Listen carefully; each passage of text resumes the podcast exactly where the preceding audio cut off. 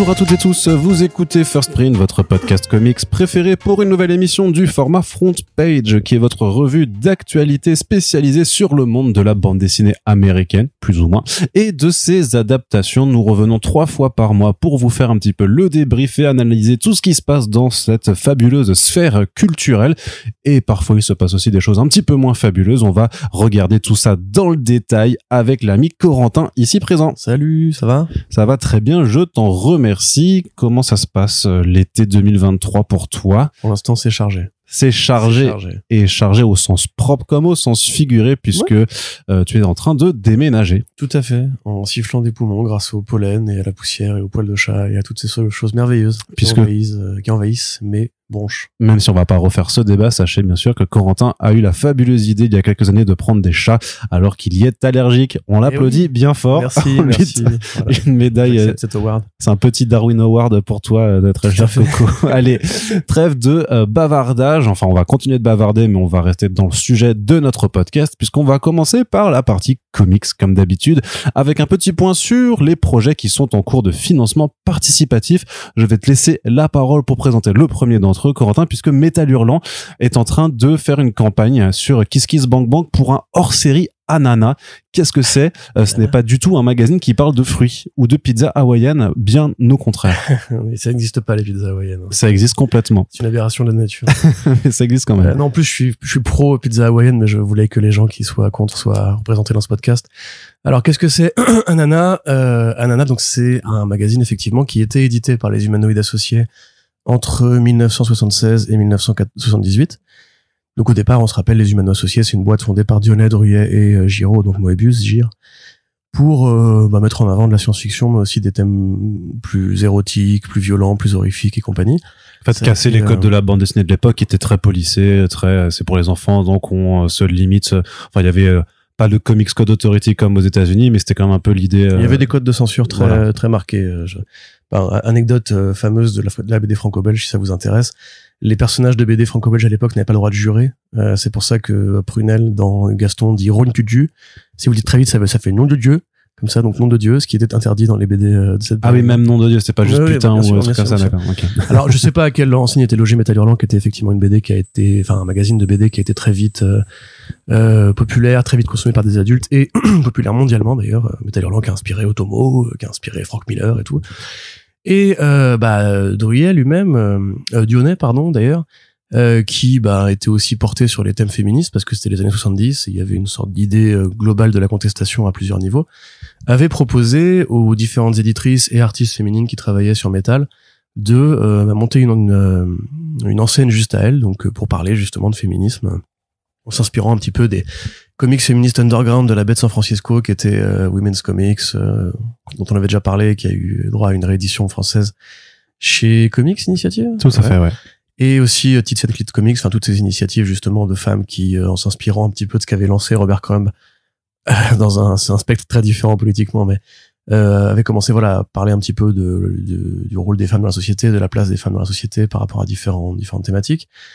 Euh, bah, Dionnet leur a proposé effectivement de faire ça et euh, l'épouse de Dionnet qui euh, était donc éditrice euh, chez Metal, qui était aussi coloriste avant ça, qui était galeriste, qui était donc une nana qui avait vraiment une belle carrière en bande dessinée, euh, Jannick Guigrez en l'occurrence, a effectivement bah, suivi cette bonne idée et lancé Anana en 76 avec euh, bah, donc déjà l'esprit graphique de Women's Comics au niveau du noir et blanc, au niveau du coup de crayon très satiriste, de, de segments de bande dessinée anthologique très euh, c'est pas pas du, du, du, du feuilletonnant, c'est pas du sériel et c'est même pas vraiment de la science-fiction d'ailleurs à la métal, hein, c'est vraiment un truc qui est très différent des humano associés, c'est plus du dessin de presse, c'est plus de la BD très politiquement marqué.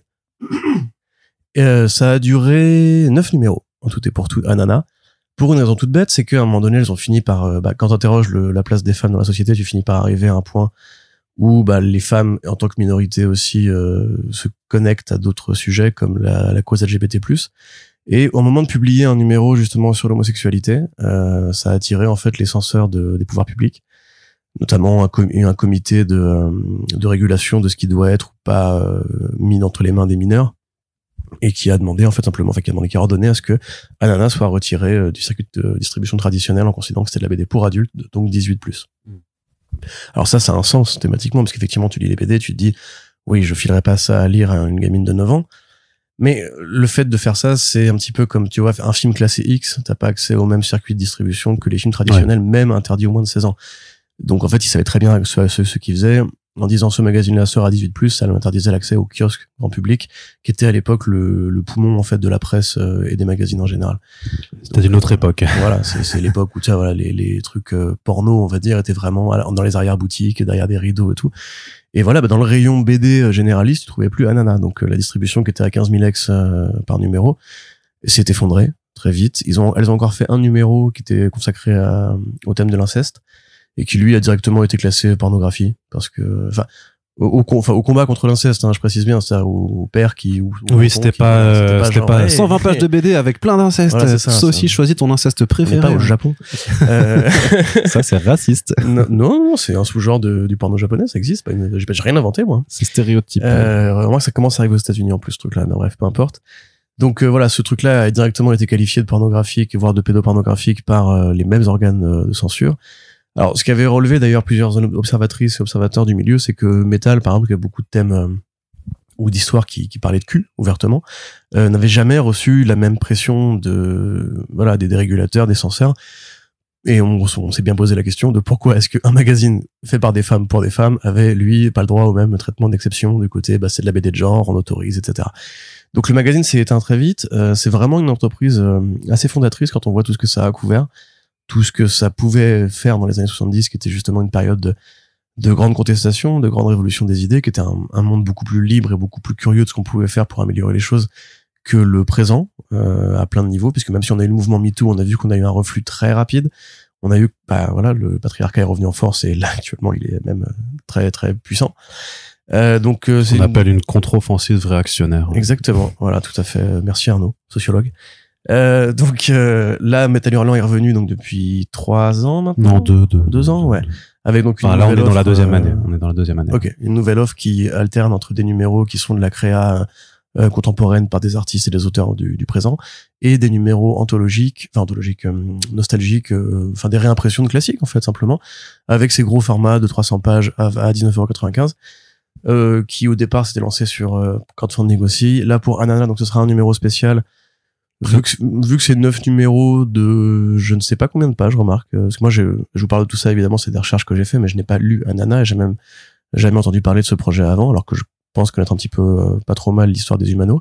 Mm. Donc comme quoi ça a vraiment été balayé par l'histoire dans le côté euh, à une époque les meufs ont essayé mais voilà.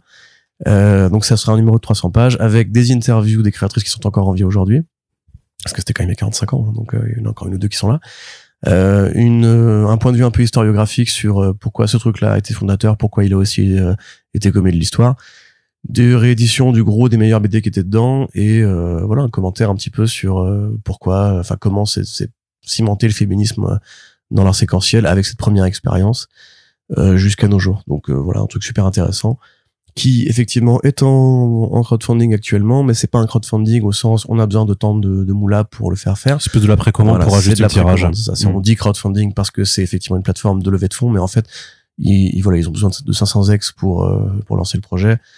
Ils les ont déjà atteints, je crois. Et de toute façon, voilà, après le reste, c'est juste que c'est la plateforme d'achat, euh, c'est Bank Bank, mais euh, faut pas voir ça comme un genre de il faut en passer par là pour ramener les trucs d'archives de BD, de meufs et compagnie. Voilà. Très bien. Merci beaucoup, Corentin. Donc, de toute façon, comme on vous le dit à, chaque émission, il y a les liens pour aller directement sur la campagne de, euh, de, financement participatif dans la description de nos podcasts au niveau du programme, donc dans la liste des actualités. Je vous renvoie toujours euh, pour que ce voilà, que si vous avez envie de jeter un coup d'œil, vous pouvez y accéder facilement. Du côté des financements participatifs, également, c'est Comics Initiative, bah, qui a toujours de toute façon une ou deux campagnes chaque mois. Donc, pour cette émission, on vous présente vite fait euh, celles qui sont en cours parce qu'il s'agit à chaque fois de suite de séries. Donc le premier euh, projet qui est à euh, à financer, euh, c'est Paria volume 3, donc euh, la bande dessinée de Tony Emerio et Boris Beuzelin, dont on vous a déjà parlé plusieurs fois, et notamment parce qu'on a reçu aussi les auteurs dans le podcast à l'occasion, à l'occasion pardon de la sortie du premier tome. On avait un petit peu exploré ben, cette histoire qui est vraiment une forme de croisement d'historique steampunk avec une, équipe justement bah, de paria, de héros paria façon un peu Suicide Squad. Donc c'est vraiment clairement un croisement de Suicide Squad et de la Brigade Chimérique, on peut dire par exemple tout disons que si vous aimez ces deux genres de BD, vous apprécierez forcément euh, cette aventure. Troisième tome sur quatre, donc on en arrive mine de rien, petit à petit, euh, déjà vers la fin. Donc c'est à soutenir en ce moment avec, euh, comme à chaque fois, bah, de toute façon, une édition simple et une édition collector avec ou sans goodies, avec ou sans aussi. Bah là, en fait, ils font aussi parce qu'il y a des pages justement, ils reprennent un peu bah, ce qui ce qui avait été fait notamment dans le Mutafu Custom Zero, des pages en 3D. Donc, tu as des lunettes avec la lunette, l'effet 3D euh, euh, bleu et rouge. Je sais plus comment ça s'appelle euh, cet effet, enfin cette technologie. La 3D active? 3D active tout simplement. Ouais. ok. Non, Enfin, moi, il me semblait que, un- que ça avait un nom un peu spécial. euh, La 3D RB, quoi. de, euh, de l'époque. Oui, Oui, ben moi je suis pas cinéaste, je connais pas. C'est pas grave. tous ces trucs. Mais donc voilà, et vous pouvez également rattraper l'ensemble de la série si vous voulez, puisque les trois tomes sont également euh, proposés. Donc le lien pour aller vers Ulule est dans la description de ce podcast. Et aussi, il y a, alors c'est pas complètement de la BD, mais c'est euh, plus de la prose illustrée. Ah, alors, ça s'appelle l'anaglyphe 3D. Merci, voilà, Voilà. je savais qu'il y avait un, un nom spécial. Euh, L'autre projet, c'est Comics Novel, donc en fait c'est de la prose illustrée, c'est écrit par euh, Phil Cordier, euh, qui est un spécialiste de comics, notamment un très grand amateur de euh, John Romita Jr. et Klaus Johnson. D'ailleurs, je crois qu'il enfin, il les connaît personnellement. C'est Moi, je l'avais rencontré bah, il y a presque dix ans maintenant, c'est lui qui m'avait présenté à Klaus Johnson, et grâce à qui j'avais pu faire une interview à Strasbourg sur les marches d'un bâtiment, totalement à l'arrache. En allemand. Euh, pas Voilà, en allemand entre- du coup, non, non, en, en anglais. Et donc c'est euh, voilà du, du du pulp, vraiment du roman pulp, avec des illustrations de Thierry Martin qui avait déjà illustré le premier, euh, qui ça et qui a aussi fait un, polar qui s'appelle Dernier souffle et euh, Thierry Martin qui avait aussi illustré la petite histoire de Batman the World euh, dans dans, dans l'anthologie du même nom. Donc voilà, ça on vous recommande aussi, c'est plutôt pas mal si vous aimez l'esprit polar policier. Mais par contre voilà, c'est pas de la BD en tant que telle et donc le lien est aussi dans la description. Ensuite, Oui. Corentin, autre actualité dans les petites maisons euh, d'édition euh, du côté de Black and White, deux projets euh, qui arrivent, qui sont, enfin, à l'heure où on enregistre ce podcast, qui seront, euh, qui seront disponibles directement sur le site de cette maison d'édition, qui fait à la fois des tirages de tête euh, pour des bandes dessinées qui ne sont pas pu- publiées forcément chez eux auparavant, et parfois même en collaboration en fait avec des, des éditeurs américains. On vous avait parlé de notamment récemment pour euh, leur artiste édition euh, du euh, Hellboy écrit par Mac Mignola et illustré par Olivier Vatine. Donc là, c'était quelque chose de très luxueux. Là, on est quand même euh, dans des projets plus accessibles, puisque d'un côté, en fait, c'est aussi une maison d'édition qui euh, s'occupe de faire euh, pas mal de revival ou de, de mise en avant en fait du patrimoine des personnages de super-héros français, et notamment Photonique de Sirotota, donc qui est un des grands super-héros français aux côtés de Micros, donc qui euh, voilà des tout ce vivier de personnages qui avaient existé aux éditions Lug et qui connaît une forme de revival parce qu'il y a de nouvelles histoires qui ont été créées, mais en même temps, Black and White s'occupe aussi de rééditer. Alors, en tout cas, ils avaient fait une intégrale des aventures qui avaient été publiées dans les années 80, et maintenant ils sont en train de faire un, un nouveau projet qui sont de les rééditer à nouveau, mais en couleur, avec toute une nouvelle mise en couleur pour leur donner un petit peu un apanage un petit peu plus moderne. Et dans ce cadre-là, il y a Paul Renault, euh, le euh, très chouette Paul Renault, qui fait en fait un, un, un, un single issue qui s'appelle All Star Photonic et qui est en fait une suite euh, euh, d'une aventure que Sirotota avait fait il y a 30 ans. Et donc, ce euh, numéro single issue sera intégré par la suite euh, dans la dans l'intégrale mise en couleur. Mais si vous voulez vous le procurer déjà au format single issues proposé un petit peu en, collector, vous pouvez le faire de la même façon que à partir du 15 juin. Donc vraiment euh, tout tout proche de euh, après la mise en ligne de ce podcast, ils, ils feront un magazine sous forme de MOOC qui s'appelle Black and White Stories qui sera un mélange de prépublication, de voilà, de, de bandes dessinées inédites et de dossiers ou d'entretiens, euh, avec un premier numéro qui sera donc centré avec un dossier sur Photonique, avec une couverture également illustrée par Paul Renault. Donc a priori, moi, je devrais les recevoir euh, prochainement, et ben on essaiera de vous en reparler un petit peu, puisque moi, je vous l'avoue clairement, je suis tout ce qui se passe parce qu'il y a vraiment tout un tas de projets qui sont autour des super-héros français, euh, vraiment en forme de revival et aussi de, de, de tentatives de remettre au goût du jour ces personnages-là. C'est super intéressant de voir que bah qu'il y a plein de gens ultra motivés pour euh, pour le faire. Même si moi, je n'étais pas un lecteur de l'époque, donc je peux pas non plus vous dire Photonique c'était incroyable puisque ben quand c'est sorti, j'étais encore dans les couilles de mon papa, je crois bien. Voilà, quelle belle euh, façon de le dire. Tout à fait. Il y a le Nyctalope ou pas? Euh, Il y a Nick Talop. Il y a le Nyctalope ou pas? Non, non, il y a Ah, pas, nul, la- y a pas le Nick Talop, mais le, le Nick Talop, il est euh, chez, euh, bah, chez Lehman, Ouais, avec la sais, brigade, sais, avec la brigade chimérique, tout ça. Voilà. Tu n'as pas lu Mustang alors? Mustang. Non, non, mais non, Mustang. revue non, non, j'ai pas. Pu- euh, Bah non, j'ai pas pu lire Avec Mustang. Thaddeus Tenterhook Non, bah, et le Luminotron? non, T'as jamais lu Photonique? Bah non. Même par curiosité, je sais pas, j'avais lu un Mais je, peu, je, euh, mais je n'y ai pas accès. Avec les oreilles de lapin, là. Ouais, non, mais je sais, mais parce qu'il y a euh, notamment à, à Lyon, mais il y a tout euh, parce que c'est euh, Comic Zone qui avait fait une, une figurine photonique aussi. Ils avaient réussi à en, en fabriquer une. Euh, non, non, mais photonique, je sais. Bah, comme dit, il y a des intégrales de black and white, mais en fait, moi, j'attends du coup la version couleur, quoi, pour vraiment pour découvrir. Et euh, voilà, sinon, Je comprends. Je, ne pirate pas, donc voilà. D'accord. Bah, écoute. Corentin. Oui. On va parler d'un autre projet qui, euh, là, par contre, est un truc tout nouveau qui s'appelle Happy Misfits Publishing. Qu'est-ce que c'est Happy Misfits Publishing? Happy Misfits Publishing, c'est une euh, nouvelle entreprise éditoriale euh, sur un principe. Alors, le premier projet, on va dire, de cette euh, donc nouvelle création éditoriale, c'est de proposer différentes histoires courtes qui vont être fédérées par un principe de, Alors, de Battle Royale totémique. Oui, Ouais, j'allais dire, est-ce qu'on, parce que pour moi, il y a un peu un twist en fait dans dans l'aventure. ouais, tout à raison, effectivement. Donc, l'idée, c'est de produire des single issues euh, par des artistes différents qui vont être assemblés dans une sorte de euh, d'esprit fédérateur. Voilà, Voilà. Des- de- d'univers partagé. Donc en fait, ça s'appelle- donc c'est c'est mené par un, un monsieur qui s'appelle Steve Aubert que peut-être les gens qui suivaient le comics blog de, de- des tout débuts époque nantaise en fait connaissent parce qu'il me semble qu'il était dans l'équipe rédactorale un, un petit moment en tout cas il était proche parce que euh, quand moi je l'ai rencontré à Angoulême euh, enfin c'est un pote de Sullivan et tout ça quoi donc de toute cette ancienne équipe et donc il là se lance en fait dans un projet de maison d'édition donc qui s'appelle Happy Misfits Publishing donc les joyeux les joyeux parias un petit peu les enfin les joyeux euh, gens qui euh, ne se qui ne Joyeux marginaux. Ouais, mar- merci. Les joyeux marginaux. Et c'est quoi leur, leur- En fait, ils ont trois principes de publication. C'est d'une part, en fait, justement, faire découvrir des nouveaux auteurs, c'est-à-dire quasiment en fait publier des gens qui n'ont pas encore été publiés avec une meilleure répartition des droits d'auteur parce que eux ils veulent aller jusqu'à 30% et euh, du prix du livre et veulent aussi euh, passer enfin proposer de beaux objets et donc euh, se passer en fait du circuit de distribution habituel pour euh, proposer leurs bouquins directement sur euh, leur site. Donc il y a un premier euh, récit qui est sorti qui s'appelle Luke Mares euh, Who Wants to Be God Story. Donc c'est le chapitre d'une saga qui s'appelle Who Wants to Be God dont on vous dira rien pour l'instant et euh, c'est écrit donc par Steve, dessiné par Mercening, donc une dessinatrice et on s'intéresse à Luke qui est donc un jeune sud-africain qui est né sourd et qui euh, en fait euh, S'exprime par la cuisine. s'exprime par la cuisine. Voilà, il est élevé par un tonton, un oncle qui lui fait découvrir la cuisine. Il devient de plus en plus fort euh, jusqu'au point de devenir Grand-mère, tu veux dire euh, grand-mère, pardon, oui. Euh, jusqu'à en devenir célèbre. Et sauf que la célébrité étant ce qu'elle est, en fait, plus il devient fort, moins il devient humain, on va dire. Et et parce que ça parle, on dirait là oui, mais ça parle d'un mec sourd qui fait de la cuisine. Ok, mais il y a un twist. Moi, je suis obligé de, j'ai envie de vous le vendre un petit peu. Il y a un truc qui se passe vers la fin et qui vous justement vous emmène vers cette étape d'univers fédérateur dont vous parlez, Corentin. Moi, je trouve que c'est assez couillu et assez intéressant. De toute façon, vous pourrez avoir plus de détails en allant aussi sur le site de cette maison d'édition. Le single, enfin le, le premier chapitre, c'est proposé euh, pour 12 euros et euh, franchement, au niveau du pas de la qualité d'impression, tout ça, moi je trouve Ouais. que c'est tout à fait correct en termes de, de mise en bouche.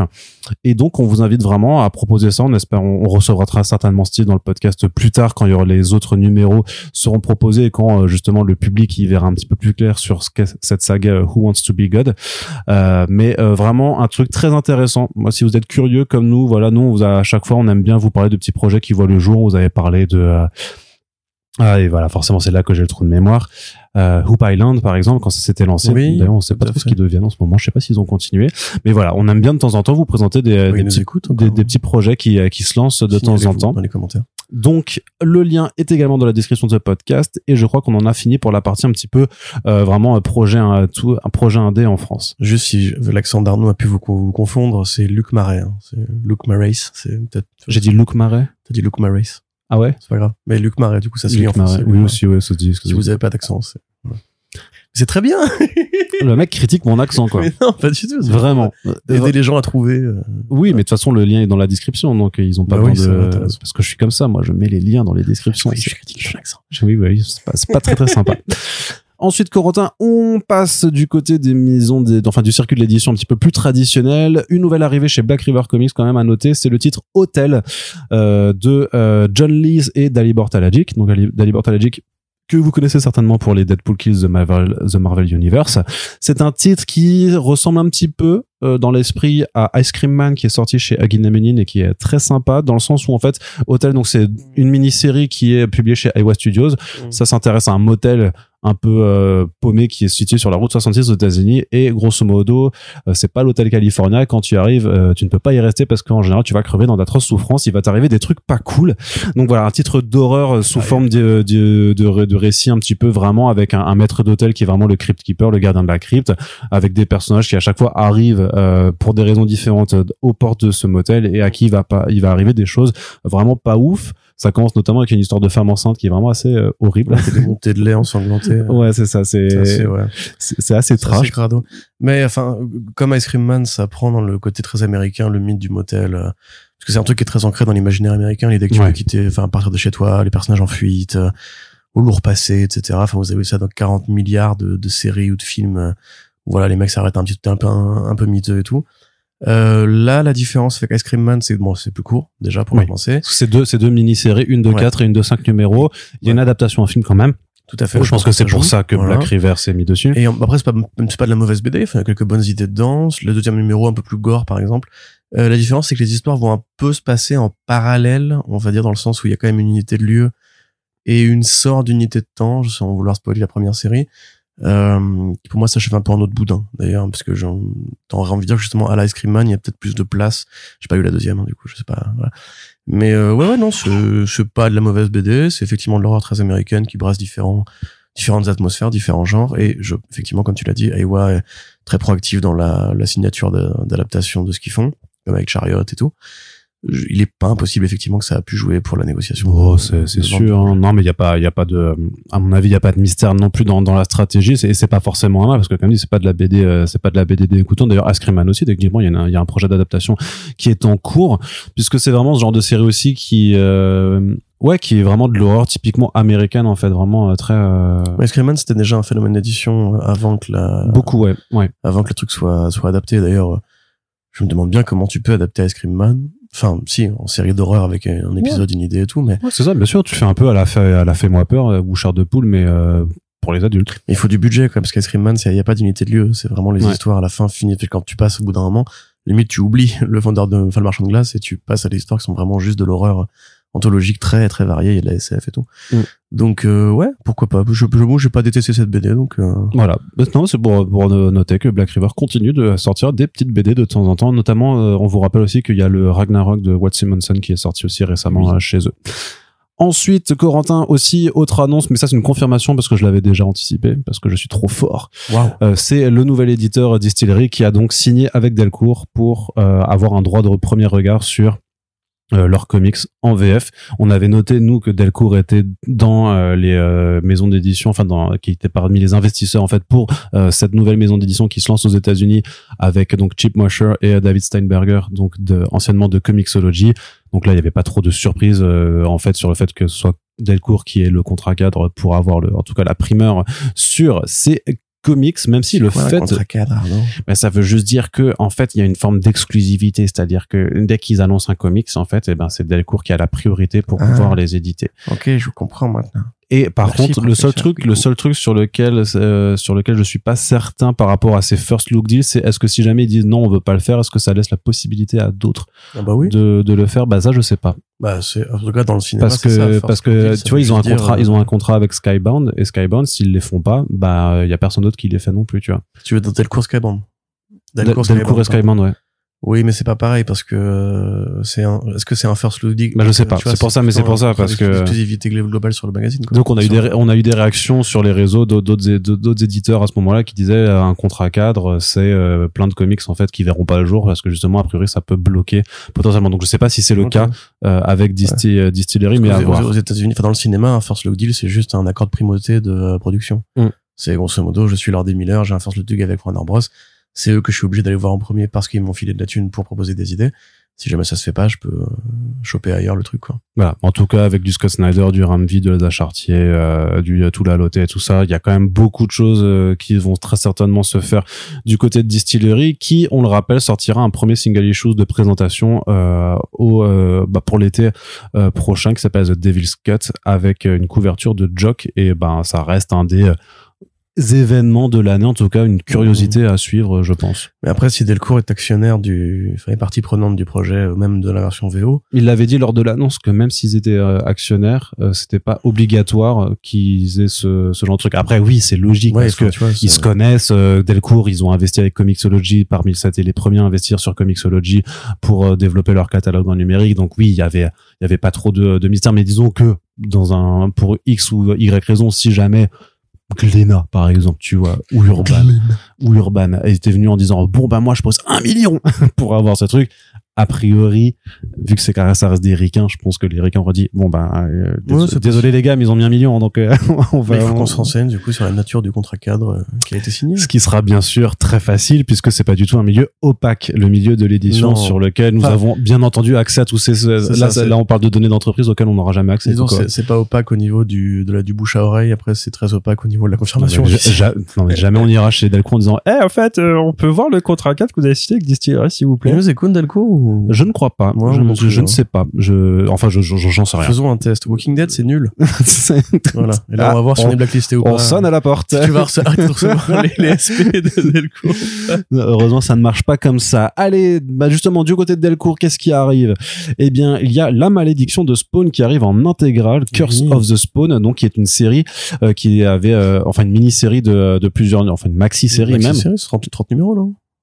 Oui, oui, pardon. En plus, euh, non, non, j'étais en train de penser à euh, Spawn the Undead qui était que en 9 numéros, mais là, Alors du coup, il, ouais, il- Eh, il y en a eu beaucoup. eh. Il y en a eu beaucoup, mine de Ah rien, oui, des, euh, sûr, ouais. des spin-offs de Spawn, donc en fait qui euh, à l'époque, c'était dans les années au début des années 90, donc très peu de temps après le lancement de la série en fait, confiait, alors je sais plus le nom de des équipes créatives, mais Ah oui, en plus, ils sont pas du tout connus. ouais, c'est pas des gens qui sont restés forcément dans les mémoires, je, mais je vais, je vais regarder. non mais je peux je peux retrouver aussi, mais en, en gros le principe c'était voilà d'étendre l'univers de Spawn en présent parce que en fait Al Simmons c'est un des Hellspawn qui, qui existent, donc euh, un des serviteurs de Malebogia, mais il y en a plein qui ont existé au travers des temps, au travers des époques, et donc cette série était euh, simplement là pour présenter les différents euh, Hellspawn qui existaient. Donc effectivement, euh, ça s'est fait par avec Alan McElroy, voilà, qui est, au, Ah, qui est au scénario, qui était notamment le scénariste du film de merde de, Mhm. de 97, Ouais. et Dwayne Turner qui était là sur les 23 premiers numéros, et après il a été remplacé par Clayton Crane sur les numéros 24 à 29.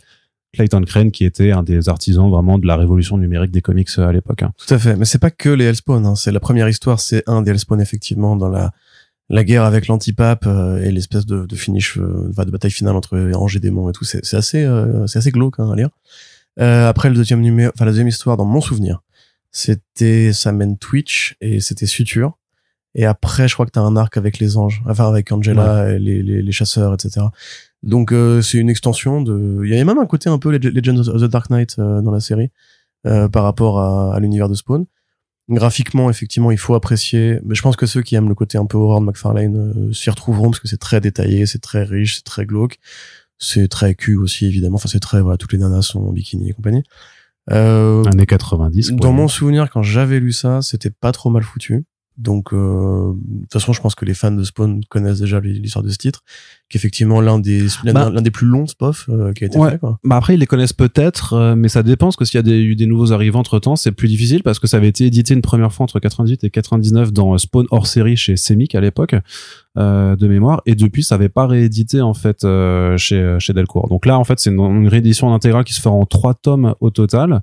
Euh, là, le premier doit contenir les numéros 1 à 11, ça fait 272 pages, et en plus, c'est un, une intégrale qui n'existe pas techniquement aux États-Unis, parce qu'ils avaient fait, en fait, une forme de, de TPB euh, Best of euh, Curse of the Spawn, mais ils ont jamais réédité toute la série en intégrale. Donc euh, pour le coup, euh, cocorico, j'ai envie de dire, puisque on a le droit à vraiment un, un, un ouvrage qui nous est euh, très euh, spécifique sur le marché. Et également en octobre, donc ça, ça sort euh, fin fin août, je crois.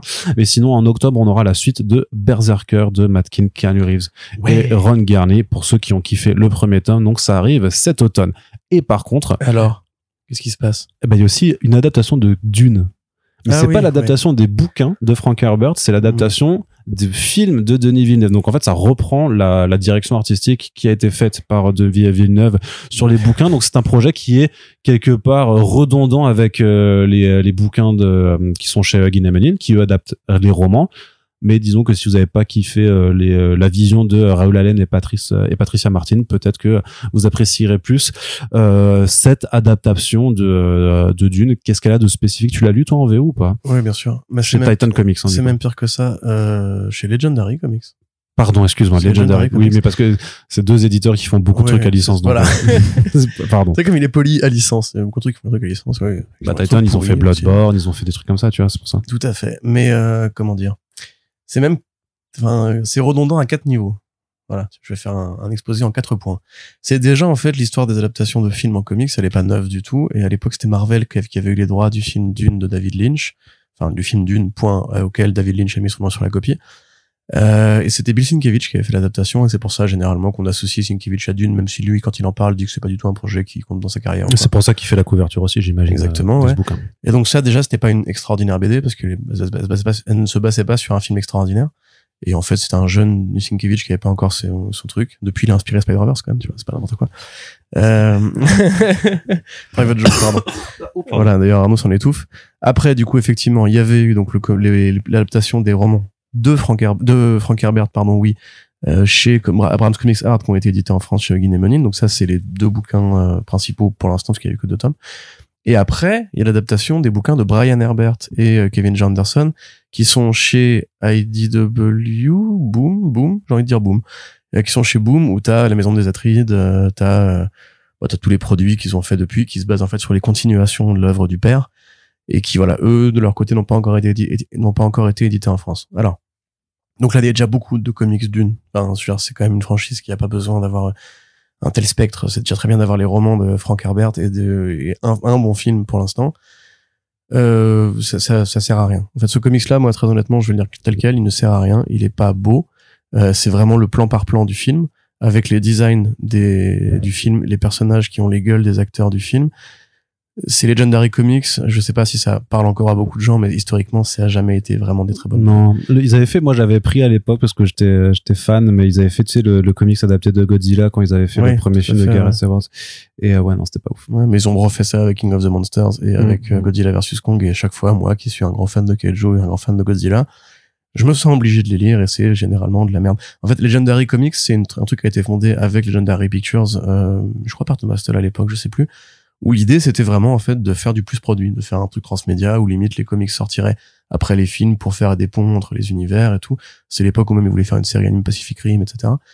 Euh, et finalement, bah, à force de lecture, le seul truc qui est à peu près potable chez Legendary, c'est euh, Litterror de Frank Miller, même si c'est la BD la plus raciste de tous les temps, parce que simplement, euh, c'est eux qui avaient récupéré le projet pour mm. donner un peu de brillant à leur catalogue, mais en vrai, de leurs comics filmiques, alors moi, j'ai arrêté de lire depuis un moment, mais là, par exemple, donc là, on fait l'annonce de la news. J'ai quand même feuilleté un peu voir ce que ça donnait. Bah non, quoi. Enfin, si vous voulez lire le Dune de Denis Villeneuve, lisez euh, le Dune de Frank Herbert. Et si vous voulez voir le, Dune de Denis Villeneuve, voyez le Dune de Denis Villeneuve. Ça a pas d'intérêt de. Ouais. Après, je sais pas si c'est une stratégie parce qu'ils ont fait les comics Avatar aussi récemment, donc je sais pas s'ils ont eu un. un Moi, je pense que c'est parce que le film, le 2, le sort là. Oui, parce qu'il y a le 2 il y a deux qui sortent. Il sort trois semaines avant le, enfin la BD sort trois semaines avant le deuxième film, mm. donc. Euh, c'est clairement du, du placement de produits marketing croisé quoi c'est vraiment c'est une, une, vente facile pour euh, pour l'automne voilà donc on vous dit que ça sort par contre, c'est sûr que c'est pas forcément vers ça qu'on vous dirigera. Mais lisez par contre vraiment l'adaptation de Patricia Martin et Rolové. Ouais, très, mais très jolie en plus. Mais qui vous aimez un peu la, la SF rétro justement, c'est ça fait carrément le taf. Ouais, ouais non, c'est vrai, c'est vrai, c'est vraiment pas mal. Euh, autre annonce, du coup, là, on va chez Vestron. On continue donc dans les euh, éditeurs indépendants. De toute façon, il y, a que ça. Enfin, j'allais dire Delcourt, c'est pas non plus très indépendant, mais là, Vestron, c'est vraiment indépendant. Euh, avec deux intégrales qui nous arrivent. Une première, donc, c'est juste la compilation des comics Evil Dead 2, la série. Donc, en fait, faut savoir que euh, il y a eu des comics Evil Dead et euh, il y a eu des il y en a eu il y en a eu beaucoup hein. et donc en fait Vestron avait déjà édité euh, presque tous les comics Evil Dead 2 euh, euh, qui étaient sortis. Donc en fait, il y a trois mini-séries principales qui sont vraiment censées être la suite du film euh, tout en euh, se situant euh, bah, en amont de Army of Darkness, hein, mais dans lequel en fait Ash notamment va en enfer pour délivrer la fille du bah, du fameux archéologue qui a découvert le, le, livre des morts. Et après en fait ils essayent d'empêcher une invasion des des sur sur Terre. Donc ça en fait voilà c'est trois mini-séries qui étaient qui avaient été publiées. alors à l'époque je, je sais plus chez qui c'était euh, je crois que c'est chez Space Ghost Productions, ça s'appelle. Donc c'était entre 2015 et 2017. Et là, en fait, ils, eux, ils en avaient fait trois albums séparés, plus ensuite des hors-séries parce qu'il y avait d'autres mini-séries un petit peu stupides euh, qui étaient sorties, notamment un, un, Evil Dead Revenge of, en fait, où euh, du coup t'as plein de d'autres personnages de pop culture ou historiques qui, qui, qui reviennent d'entre les morts et du coup ils se, ils se revenge. Je crois qu'il y a même Revenge of Hitler, un truc comme ça.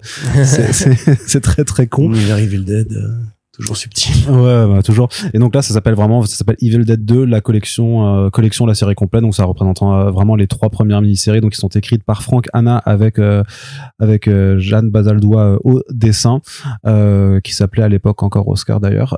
mais du coup, c'est Evil Dead 2, Beyond Dead by Dawn, Cradle of the Damned et Dark One's Rising.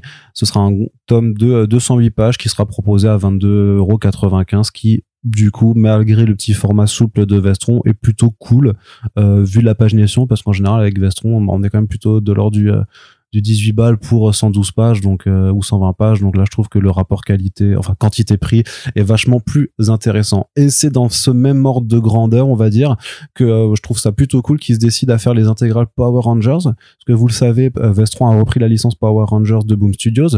Mais quand ils l'ont repris ils étaient face au même dilemme que iComics quand ils ont dû relancer les Tortues Ninja.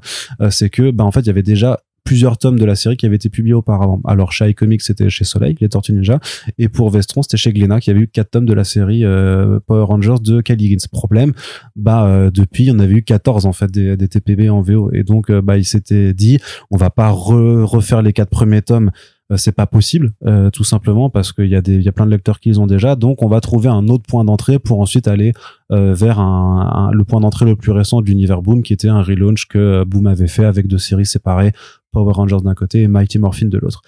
Donc là, ce qu'ils vont faire maintenant, c'est comme iComics qui avait fait un tome 0 justement pour reproposer en fait les, quatre premiers tomes qui avaient déjà été publiés. Bah là, Vestron fait une intégrale, euh, une intégrale euh, Power Rangers, donc avec un premier tome qui euh, doit arriver ben, à l'automne prochain.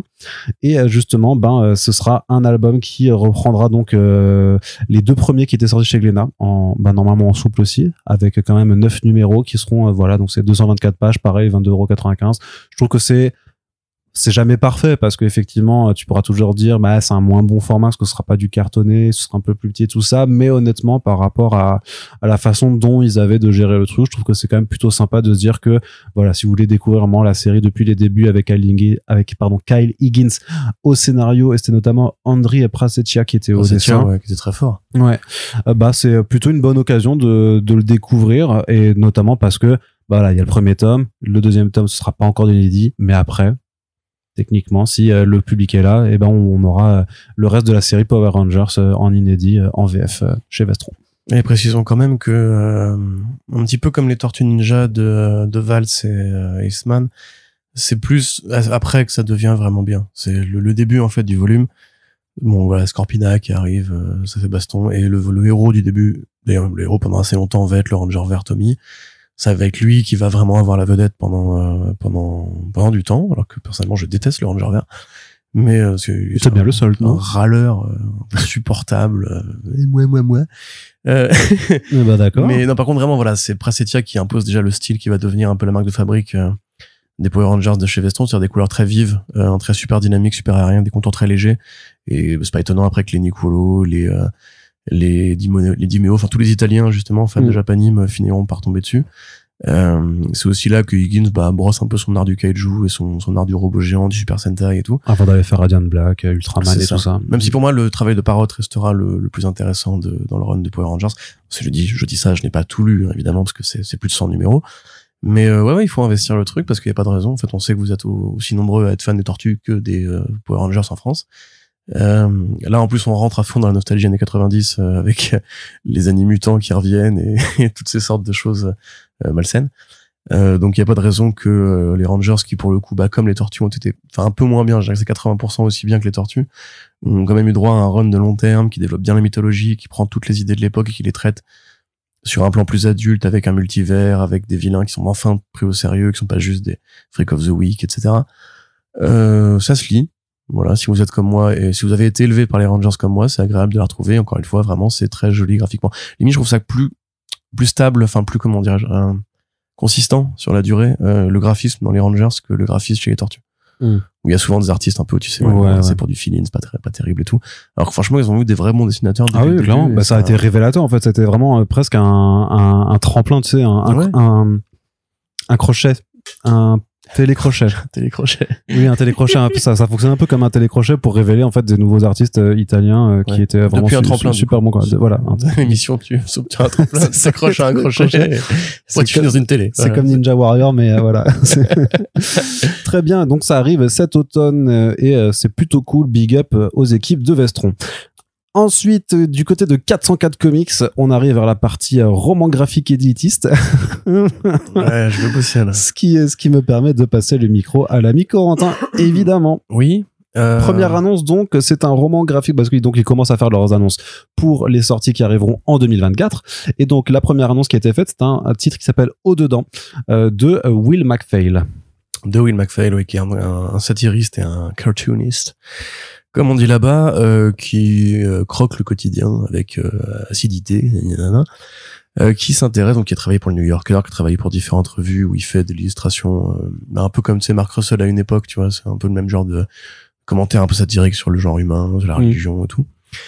Et euh, qui s'intéresse donc à un projet de roman graphique qui s'appelle In aux États-Unis et Au dedans en France, qui est annoncé pour le mois de janvier qui est l'histoire en fait d'un jeune homme qui, euh, alors qui a des yeux pas possibles, qui essaie de tisser des liens dans la grande ville euh, parce que c'est un, introverti ou parce que simplement le monde est pas forcément dimensionné maintenant pour qu'on qu'on dresse des relations intéressantes et approfondies sans se méfier, sans être derrière des, des écrans ou des, des, vitres euh, qui nous séparent vraiment de la proximité et de l'intimité humaine. Donc on va suivre voilà l'histoire de ce personnage qui est donc Nick, qui a priori est inspiré par euh, lui-même, euh, qui est illustrateur, euh, qui voilà essaye de trouver un petit peu euh, la voie euh, artistique et euh, un quotidien qui est un peu étouffant avec un taf alimentaire et tout, et qui va voilà rencontrer une nana euh, et, toutes ces sortes de choses. Alors moi je vous en parle de manière assez euh, sommaire parce que je crois que c'est pas encore sorti aux États-Unis. En tout cas, voilà, j'ai juste vu des, quelques planches de previews. Il y a un travail sur la couleur, en fait, parce que le gros du, quotidien du personnage est dessiné en noir et blanc, et avec des, des- un vrai style dessin de presse, justement, avec des aplats très très, enfin, des aplats très vite, des fonds très vite, et à la fois, justement, son voyage personnel à travers, à travers lui-même et à travers l'autre va euh, se matérialiser peu à peu avec des, des belles, pla- des belles, des belles nappes de couleurs silencieuses. Ouais, en, en peinture numérique, je dirais. Voilà, qui ont, On qui ont l'air assez jolis. Alors euh, moi, je- très honnêtement, je ne connais pas le, le satiriste. Je sais pas trop quoi en attendre. Euh, ça ressemble justement effectivement à des projets qu'on a pu voir là-dedans de BD un peu plus élevés que ce que nous on traite d'habitude avec euh, un propos sur euh, le quotidien, un propos sur le vivant, un propos sur la société, etc. Et puis sur le, le parcours intérieur. On est plus Donc, du côté euh, Everything que We Live with Big Girls, quoi. Oui, c'est dans ça. la production de, dans la proposition de, l'éditeur. Ça m'étonne pas du coup ça, que ça finisse chez 404. Euh, faudra voir, mais ça le potentiel justement d'être une BD qui va parler à un public plus euh, Plus tous à l'ouverture, je dirais. plus Toussaint l'ouverture, plus festival, plus euh, plus remise de prix, etc. Parce que c'est ce genre de BD qui sont vraiment écrites par des mecs qui, qui ne s'intéressent pas du tout au côté juste divertissement, qui veulent raconter un truc vraiment très personnel, très très intérieur et tout. Donc euh, pourquoi pas. Tu sens venir le roman graphique chez Télérama, quoi. Il y a un peu de ça, ouais. Ou France Culture. Ou France Culture, ouais, c'est ça. C'est, mais après, ça, ça Il y a pas de, il y a c'est- pas de honte à chez France Culture. Moi, j'adore France Culture. Non, non, mais il y a pas, non, non, mais c'est, on, on se moque un petit peu parce que c'est juste, euh, voilà, les appellations un peu, parfois un peu snob, euh, d'une partie de, du milieu culturel qui refuse de voir la bande dessinée euh, américaine autrement que par le prisme du roman graphique quand c'est justement fait par des cartoonistes, on va dire, plutôt que par des dessinateurs plus euh, normaux entre guillemets, enfin voilà, qui sont vraiment pour l'industrie, qui œuvrent pour le milieu avec des single issues et tout ça, quoi. Donc, euh, bah, de toute façon, à voir quand même. Nous, on n'est pas sectaire, donc on lit de toute façon quand ça sort. C'est vrai, c'est beau ce que tu dis. C'est un peu, tu vois, c'est peut-être, c'est peut-être plus proche de In Waves, par exemple. Ah, mais ouais, génial. sans le côté en deuil, etc. Ouais, vois, bien sûr. Non, non, mais c'est ça, c'est c'est vraiment. des super écorchés vifs, super euh, douce amère. C'est euh, c'est voilà, c'est Inway, c'est euh, Derf Back Derf, c'est vraiment tous ces tous ces euh, mais des très grands auteurs d'ailleurs hein, de toute façon, mais qui sont dans un autre circuit d'édition en fait, on va dire dans une autre partie de l'édition américaine que celle à laquelle euh, on, on s'intéresse en général quoi. Voilà. Il y a que photonique. Ça n'a aucun rapport, mais ouais, si tu veux, pourquoi pas. Autre roman graphique peut-être plus accessible, je sais pas, tu vas me le dire, c'est Agmo- âme putain âme augmentée d'Ezra Clayton. Je peux le dire en anglais si tu veux. C'est Upgrade Soul. Upgrade Soul. ouais. Euh, ça, c'est un roman graphique qui a été édité chez Lionforge. Donc, euh, regretter euh, maison d'édition. Euh, Non, elle est toujours en vie, bah, c'est vrai que depuis la fusion Iconi Press, les deux sont un peu, en balotage, on va dire. On n'entend plus trop trop parler parler d'elle. Ouais, je, euh, je pense que les prochaines nouvelles sont pas forcément extraordinaires, mais euh, bref, donc chez Lionforge et c'est euh, Ezra Clayton euh, Daniels qui a écrit cette BD, qui a dessiné même cette BD. Alors euh, profil un peu touche à tout, c'est un illustrateur de métier, il a fait du jeu vidéo, de l'animation. Il a été scénariste à Hollywood, il a écrit notamment pour la série Doom Patrol, il a écrit une quinzaine d'épisodes quand même. stylé, ok. Euh, pour l'anthologie aussi Horreur Noire, qui est une anthologie d'horreur sociale façon Candyman, où justement on interroge un petit peu les pensifs euh, raciaux aux États-Unis à travers un, un filtre horrifique. C'est le Get Out des comics. Euh, c'est pas infidèle ça, Get Out des Comics? C'est un peu les deux. Ils l'ont mis sur la couverture du coup? Non, non, Euh, j'avais dit, hein, mais bon, ils voulaient pas la vendre. Hein, et- bah, ça, ils ont que un- si vous voulez que ça, ça se plante, ça se plante. Hein. Euh, et puis qui avait fait un truc qui s'appelait Night Sky, qui était aussi une, euh, une série science-fiction. Donc c'est un mec voilà qui a déjà un profil, qui a déjà une carrière et qui donc effectivement est designer, illustrateur, qui fait des très belles affiches. Vous pouvez les voir sur son site. Euh, il a vraiment un, un bon coup de crayon, un bon coup de peinture, un bon coup de fresque. Donc euh, voilà, il s'est mis dans le roman graphique il y a pas très longtemps. Il a commencé donc effectivement par Upgrade Soul, donc âme augmentée, qui va arriver chez 404. Et après, depuis, il a fait un autre titre dont je vais être bien incapable de vous retrouver le nom, qui est en trois lettres puis trois lettres. Euh, voilà, c'est BTTM FDRS. voilà, merci Arnaud. BTTM FDR, FDRS, donc avec Ben Passmore. Un artiste que j'aime énormément, Ben Passmore d'ailleurs. Enfin, c'est dommage qu'il n'ait pas plus édité en France. Euh, qui a fait sur Sportis L, qui est extraordinaire, qui avait été reçu en Exner d'ailleurs. Euh, donc voilà, c'est un mec qui est très talentueux, qui va en l'occurrence là s'intéresser à un couple euh, de vieux, euh, qui pour leur, euh, je sais plus, leur 50e anniversaire de mariage, un truc comme ça, vont décider de s'offrir une opération de chirurgie esthétique dans le but de, euh, voilà, de profiter un peu de leurs dernières années en étant un peu plus jeune, quoi.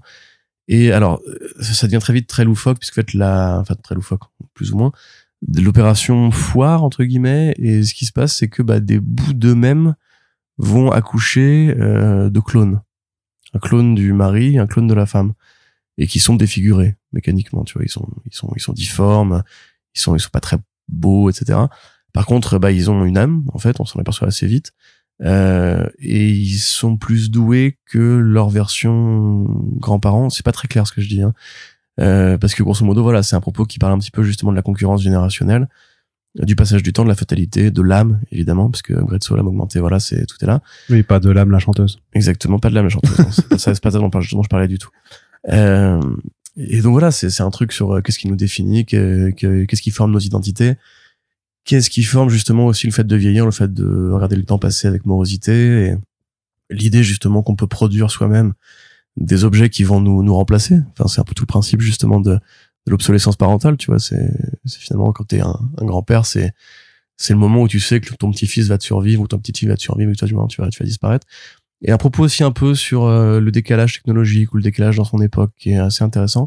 C'est un découpage très particulier euh, à m'augmenter. C'est pas ça, ça fait pas du tout comics, ou en tout cas pas comics comme nous on, comme nous on l'entend. C'est même très différent de euh, de euh, ah de haut dedans. Hein. C'est pas du tout le même. Là c'est encore une catégorie. C'est vraiment de la BD qui tire un peu sur le psyché, qui tire un peu sur l'absurde normal, sur le cartoon pour adultes un peu aussi. Tu vois, il y a vraiment un côté euh, on va dire Rick et Mortien au niveau de, du, du, du look des clones, tu vois. Donc c'est vraiment des gueules de, de patapouf. En même temps, c'est vraiment un propos qui, qui peut parfois te briser un peu le cœur. Donc euh, ouais, pour le coup, vraiment super lecture que je vous recommande euh, abondamment, parce que contrairement justement au dedans, j'ai pu le lire celui-là. Euh, d'un super artiste, d'un super mec. On comprend qu'il a fait la Doom Patrol. On comprend aussi, je pense que c'est un fan de Morrison. On peut trouver des proximités avec d'autres genres de titres euh, qui là ne, ne me viennent pas en tête, mais voilà, ça fait partie de ces espèces d'écoles de BD qu'Arnaud qualifie d'élitiste dès que je lui parle, dès que je lui conseille un projet, mais qui voilà parce qu'il va jamais le lire. Euh, comme justement Ben Passmore, Parce que c'est un plouc, hein. Vas-y, dis-le. Hein. voilà, parce que c'est un gros nerd qui lui, dès qu'il n'y a pas les super héros et les monstres géants, bah, il s'intéresse pas. Euh, Ultra méga, c'est c'est c'est un peu pour les enfants d'ailleurs. Mais donc voilà, c'est c'est vraiment une super BD. Ça ressemble bien effectivement à la ligne 404, tout en étant plus recherché justement euh, et un peu moins, ce que je veux dire est affreux, mais un peu moins mainstream que des trucs comme euh, comme Blue Flame ou comme euh, euh, merde le truc avec. euh, Tu dis que Blue Flame c'est mainstream. Non mais Blue, Il y en a un qui va qui va Flame, hurler. c'est hein. une torsion sur le mainstream, tu vois, dans le sens Mm. où c'est un truc qui, pareil, parle de d'intériorité, parle de dépression, parle même du, du, bah, du destin de l'espèce humaine et compagnie, mais dans un filtre de super-héros. Comme justement euh, Everything, qui parle de plein de trucs, mais dans un filtre de BD euh, un peu lynchienne, Ouais. euh, un peu euh, Un peu Twin Peaks. un peu Twin Peaks, un peu les garçons sauvages, un petit peu Mandic Mandikienne et compagnie, tu vois. Là, pour le coup, on est vraiment dans la forme, en tout cas, on est vraiment dans un truc qui ressemble beaucoup plus à de la BD 1D, qui s'assume très bien, très bien, avec ses nappes de couleurs ultra psychées. Ça ressemble aussi, je pense, un peu, on pourrait le comparer à Carbone et Silicium, dans l'idée de ces deux personnages qui justement sont complètement bah, des créations artificielles et en même temps qui ont une âme et où en fait leur existence a l'air d'interroger un petit peu l'utilité de l'espèce humaine. Donc, euh, il y a plein de trucs à en sortir là. euh, on en reparlera quand ça sortira. Mais euh, ouais, euh, pas de date de sortie pour l'instant. Euh, un vague 2024. Et voilà, voilà. Pour l'instant, on sait qu'on aura déjà Lovecraft cette année, euh, ce qui est cool. Ouais, surtout qu'ils ont ils ont révélé la, la la couverture qui est vraiment déjà les- les- les- la, la première qui euh, qui avait été montrée elle était ouf mais alors là la, la, co- la cover finale elle est encore plus euh, incroyable et ça ça arrivera effectivement cet automne et euh, je serai là en train de faire Eh, c'est trop bien parce que Eh voilà oui, mais il n'y a pas assez de tentacules. J'aime bien les tentacules. oui complètement même si je ne suis pas japonais oh là là là là Oh, donc, encore des trucs. prennent cher le Japon. Ouais, c'est ça, hein, franchement, ouais, clairement. D'ailleurs, j'ai pas, j'aurais, j'aurais- pu parler du manga là, Octopus Spider Girl, je sais pas dans lequel en faire. Oui, Non. oui, si, si, si, si. si. Ah, non, juste rapidement. Euh, bon, vous vous rappelez que Marvel veut s'implanter, DC d'ailleurs aussi, veulent s'implanter, respire, veulent s'implanter au Japon. Il y a Arnaud qui est en train de crever. Euh, veulent s'implanter au Japon. Ils, ils font ce qu'on appelle la, la collection Marvel Manga avec euh, la Shueisha, donc l'éditeur de, euh, du magazine Shonen Jump et de l'application Shonen Jump Plus qui permet d'accéder au titre du Shonen. Et alors, ils ont, on était en chemin vers le festival de la BD d'Amiens. Euh, et il y a Arnaud qui me met une news à faire et je regarde. Et en fait il y avait voilà une, une jeune fille euh, voilà une jeune lycéenne japonaise en uniforme comme vous voyez tout le temps dans les mangas avec des grosses lunettes. Et euh, ça s'appelait euh, Spider-Man et Octopus Girl. Et alors tu regardes le synopsis. Et en fait c'est le docteur Octopus qui à force de changer de corps etc finit par se retrouver coincé dans le corps d'une lycéenne de 17 ans Skrina en fait c'est- débile et dégueulasse il y a tellement un nombre de vannes à faire euh, dans l'article j'en ai fait une ou deux parce que c'était quand même assez rigolo mais d'où d'où sort cette idée malsaine?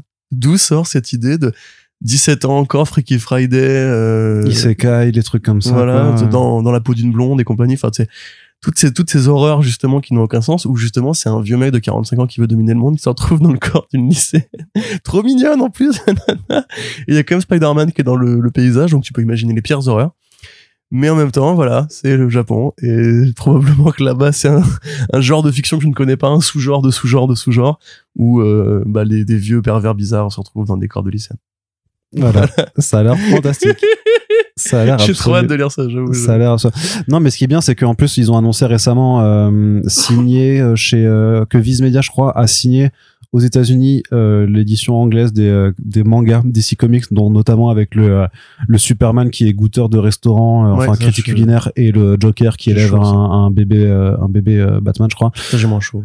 Mais non, mais c'est voilà tous ces concepts un peu complètement what the fuck. Et il serait bien, il serait temps que je sais pas si c'est Kana qui arrive, pourrait le faire, ouais il y a Deadpool Samurai aussi. Deadpool Samurai il est déjà chez nous. ok.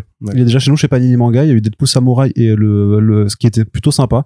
Et par contre, t'avais aussi le Avengers Zombie là, le Ouais, euh, ouais. enfin le Marvel's Avengers. euh, ils ont ils ont ramené aussi le euh, Spider-Man Iron Man de Yu-Gi-Oh enfin de Kazuki Takashi. Ouais, mais celui-là, il est en grand format. Il est pas en format fait, manga. ouais. Il est De toute façon, il est, il est en couleur et c'est pas un manga. Hein, c'est, Mm. donc là, tu vois, c'est quand même rigolo parce que nous, on fait des vannes sur Niklo, etc. Peut-être qu'en fait, c'est la franchise Spider-Man qui est juste vérolée, point. Euh, sur le côté euh, supérieur Spider-Man, à l'époque, tout le monde avait gueulé en mode genre quoi, c'est quoi ce délire, genre Ouais. Octopus prendre le contrôle du corps de Spider-Man. Là, c'est encore pire et ça va dans une sorte de sous-genre de Octopus change de corps où tu peux imaginer 40 tomes bizarres avec ça. euh, C'est ça. Mais je justement, je suis assez fan du concept. puis, vu que tu parlais de Superior Spider-Man, Dan Slott qui revient là-dessus. hein. Transition, mon pote. T'as vu un peu? T'as vu, c'était fluide en plus. Ouais. hein. Euh, Donc là, on va, on va redire le nom de Niklo, le nom maudit. Euh, Tu sais que si tu le prononces trois fois devant ta glace, il apparaît. Je vais Et essayer. il t'oblige à acheter des variantes de numéro Ah, euh, pas- Legacy euh, 700. Comme Ah, ça. quelle horreur, non. Et d'ailleurs, bientôt, euh, Marvel euh, Age of je sais pas quoi, 1000. Ils vont refaire un numéro 1000 que Mark a spoilé récemment.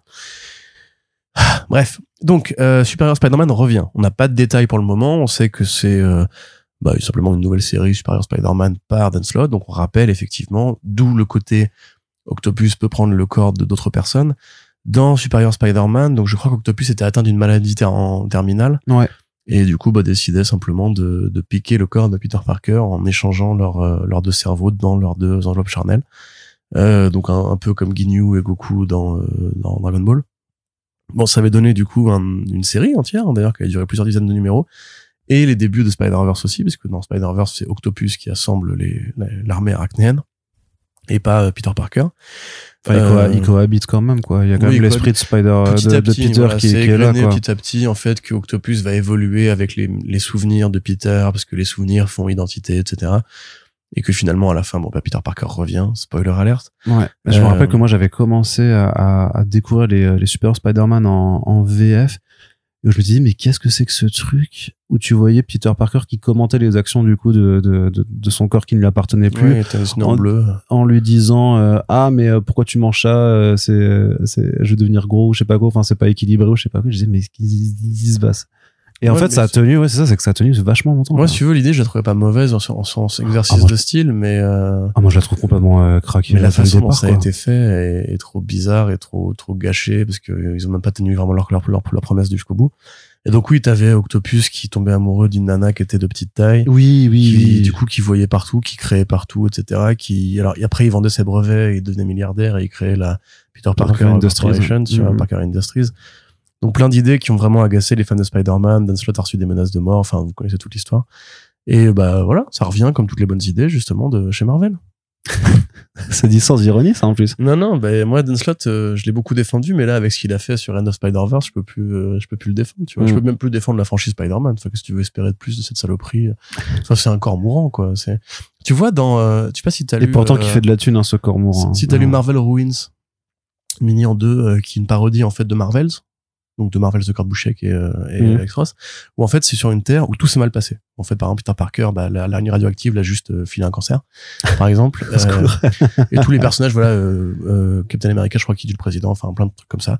Et euh, quand Hulk, enfin quand, Ba- quand Banner est bombardé par les rayons gamma, il se transforme en Hulk, oui, mais en fait c'est les tumeurs qui sortent de son corps et ah qui le- qui le décharne et qui du coup bah, le rendent ultra vul enfin euh, les tumeurs prennent contrôle de son cerveau etc mais je pense que la franchise Spider-Man maintenant est une tumeur mobile qui euh, détruit sur son, sur, sur son passage c'est si joliment dit c'est si joliment dit bon mais du coup on va parler Marvel Ruins c'est vachement bien on a deux autres news euh, du côté de Marvel et qui sont peut-être plus enthousiasmantes quand même, enfin surprenant. Déjà pour la première, c'est euh, le retour de Straczynski chez Marvel pour une nouvelle série Captain America. pourquoi tu le dis à l'alsacienne à chaque fois?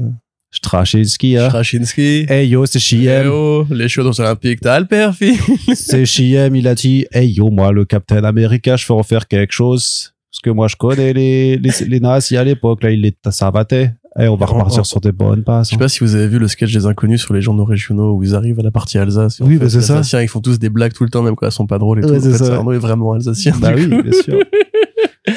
Donc oui, Stras revient pour euh, faire cap. Alors Stras qui s'en est battu complètement les couilles de, des NDA ou de trucs qu'il faut pas révéler. Il a fait une interview chez IO9 où il lâche plein de trucs justement. Donc il lâche le- le- l'existence d'un prochain numéro 1000. Euh, il lâche la nouvelle série Captain America et puis un autre truc dont, dont j'ai un peu oublié le- l'existence. Mais pour résumer, comme on l'avait dit, Marvel s'était posé la question à l'aune de The Falcon and the Winter Soldier de couper en deux l'identité de Captain America pour faire d'un côté euh, Symbol of Truth avec Steve Rogers et de l'autre Sentinel of, of Liberty ou l'inverse, voilà, avec euh, Sam Wilson. Je sais plus lequel correspond auquel. Donc ça, ça a duré un petit moment. Euh, ils ont, voilà, il y en a un qui était Captain America à domicile aux États-Unis, l'autre qui était Captain America à travers le monde.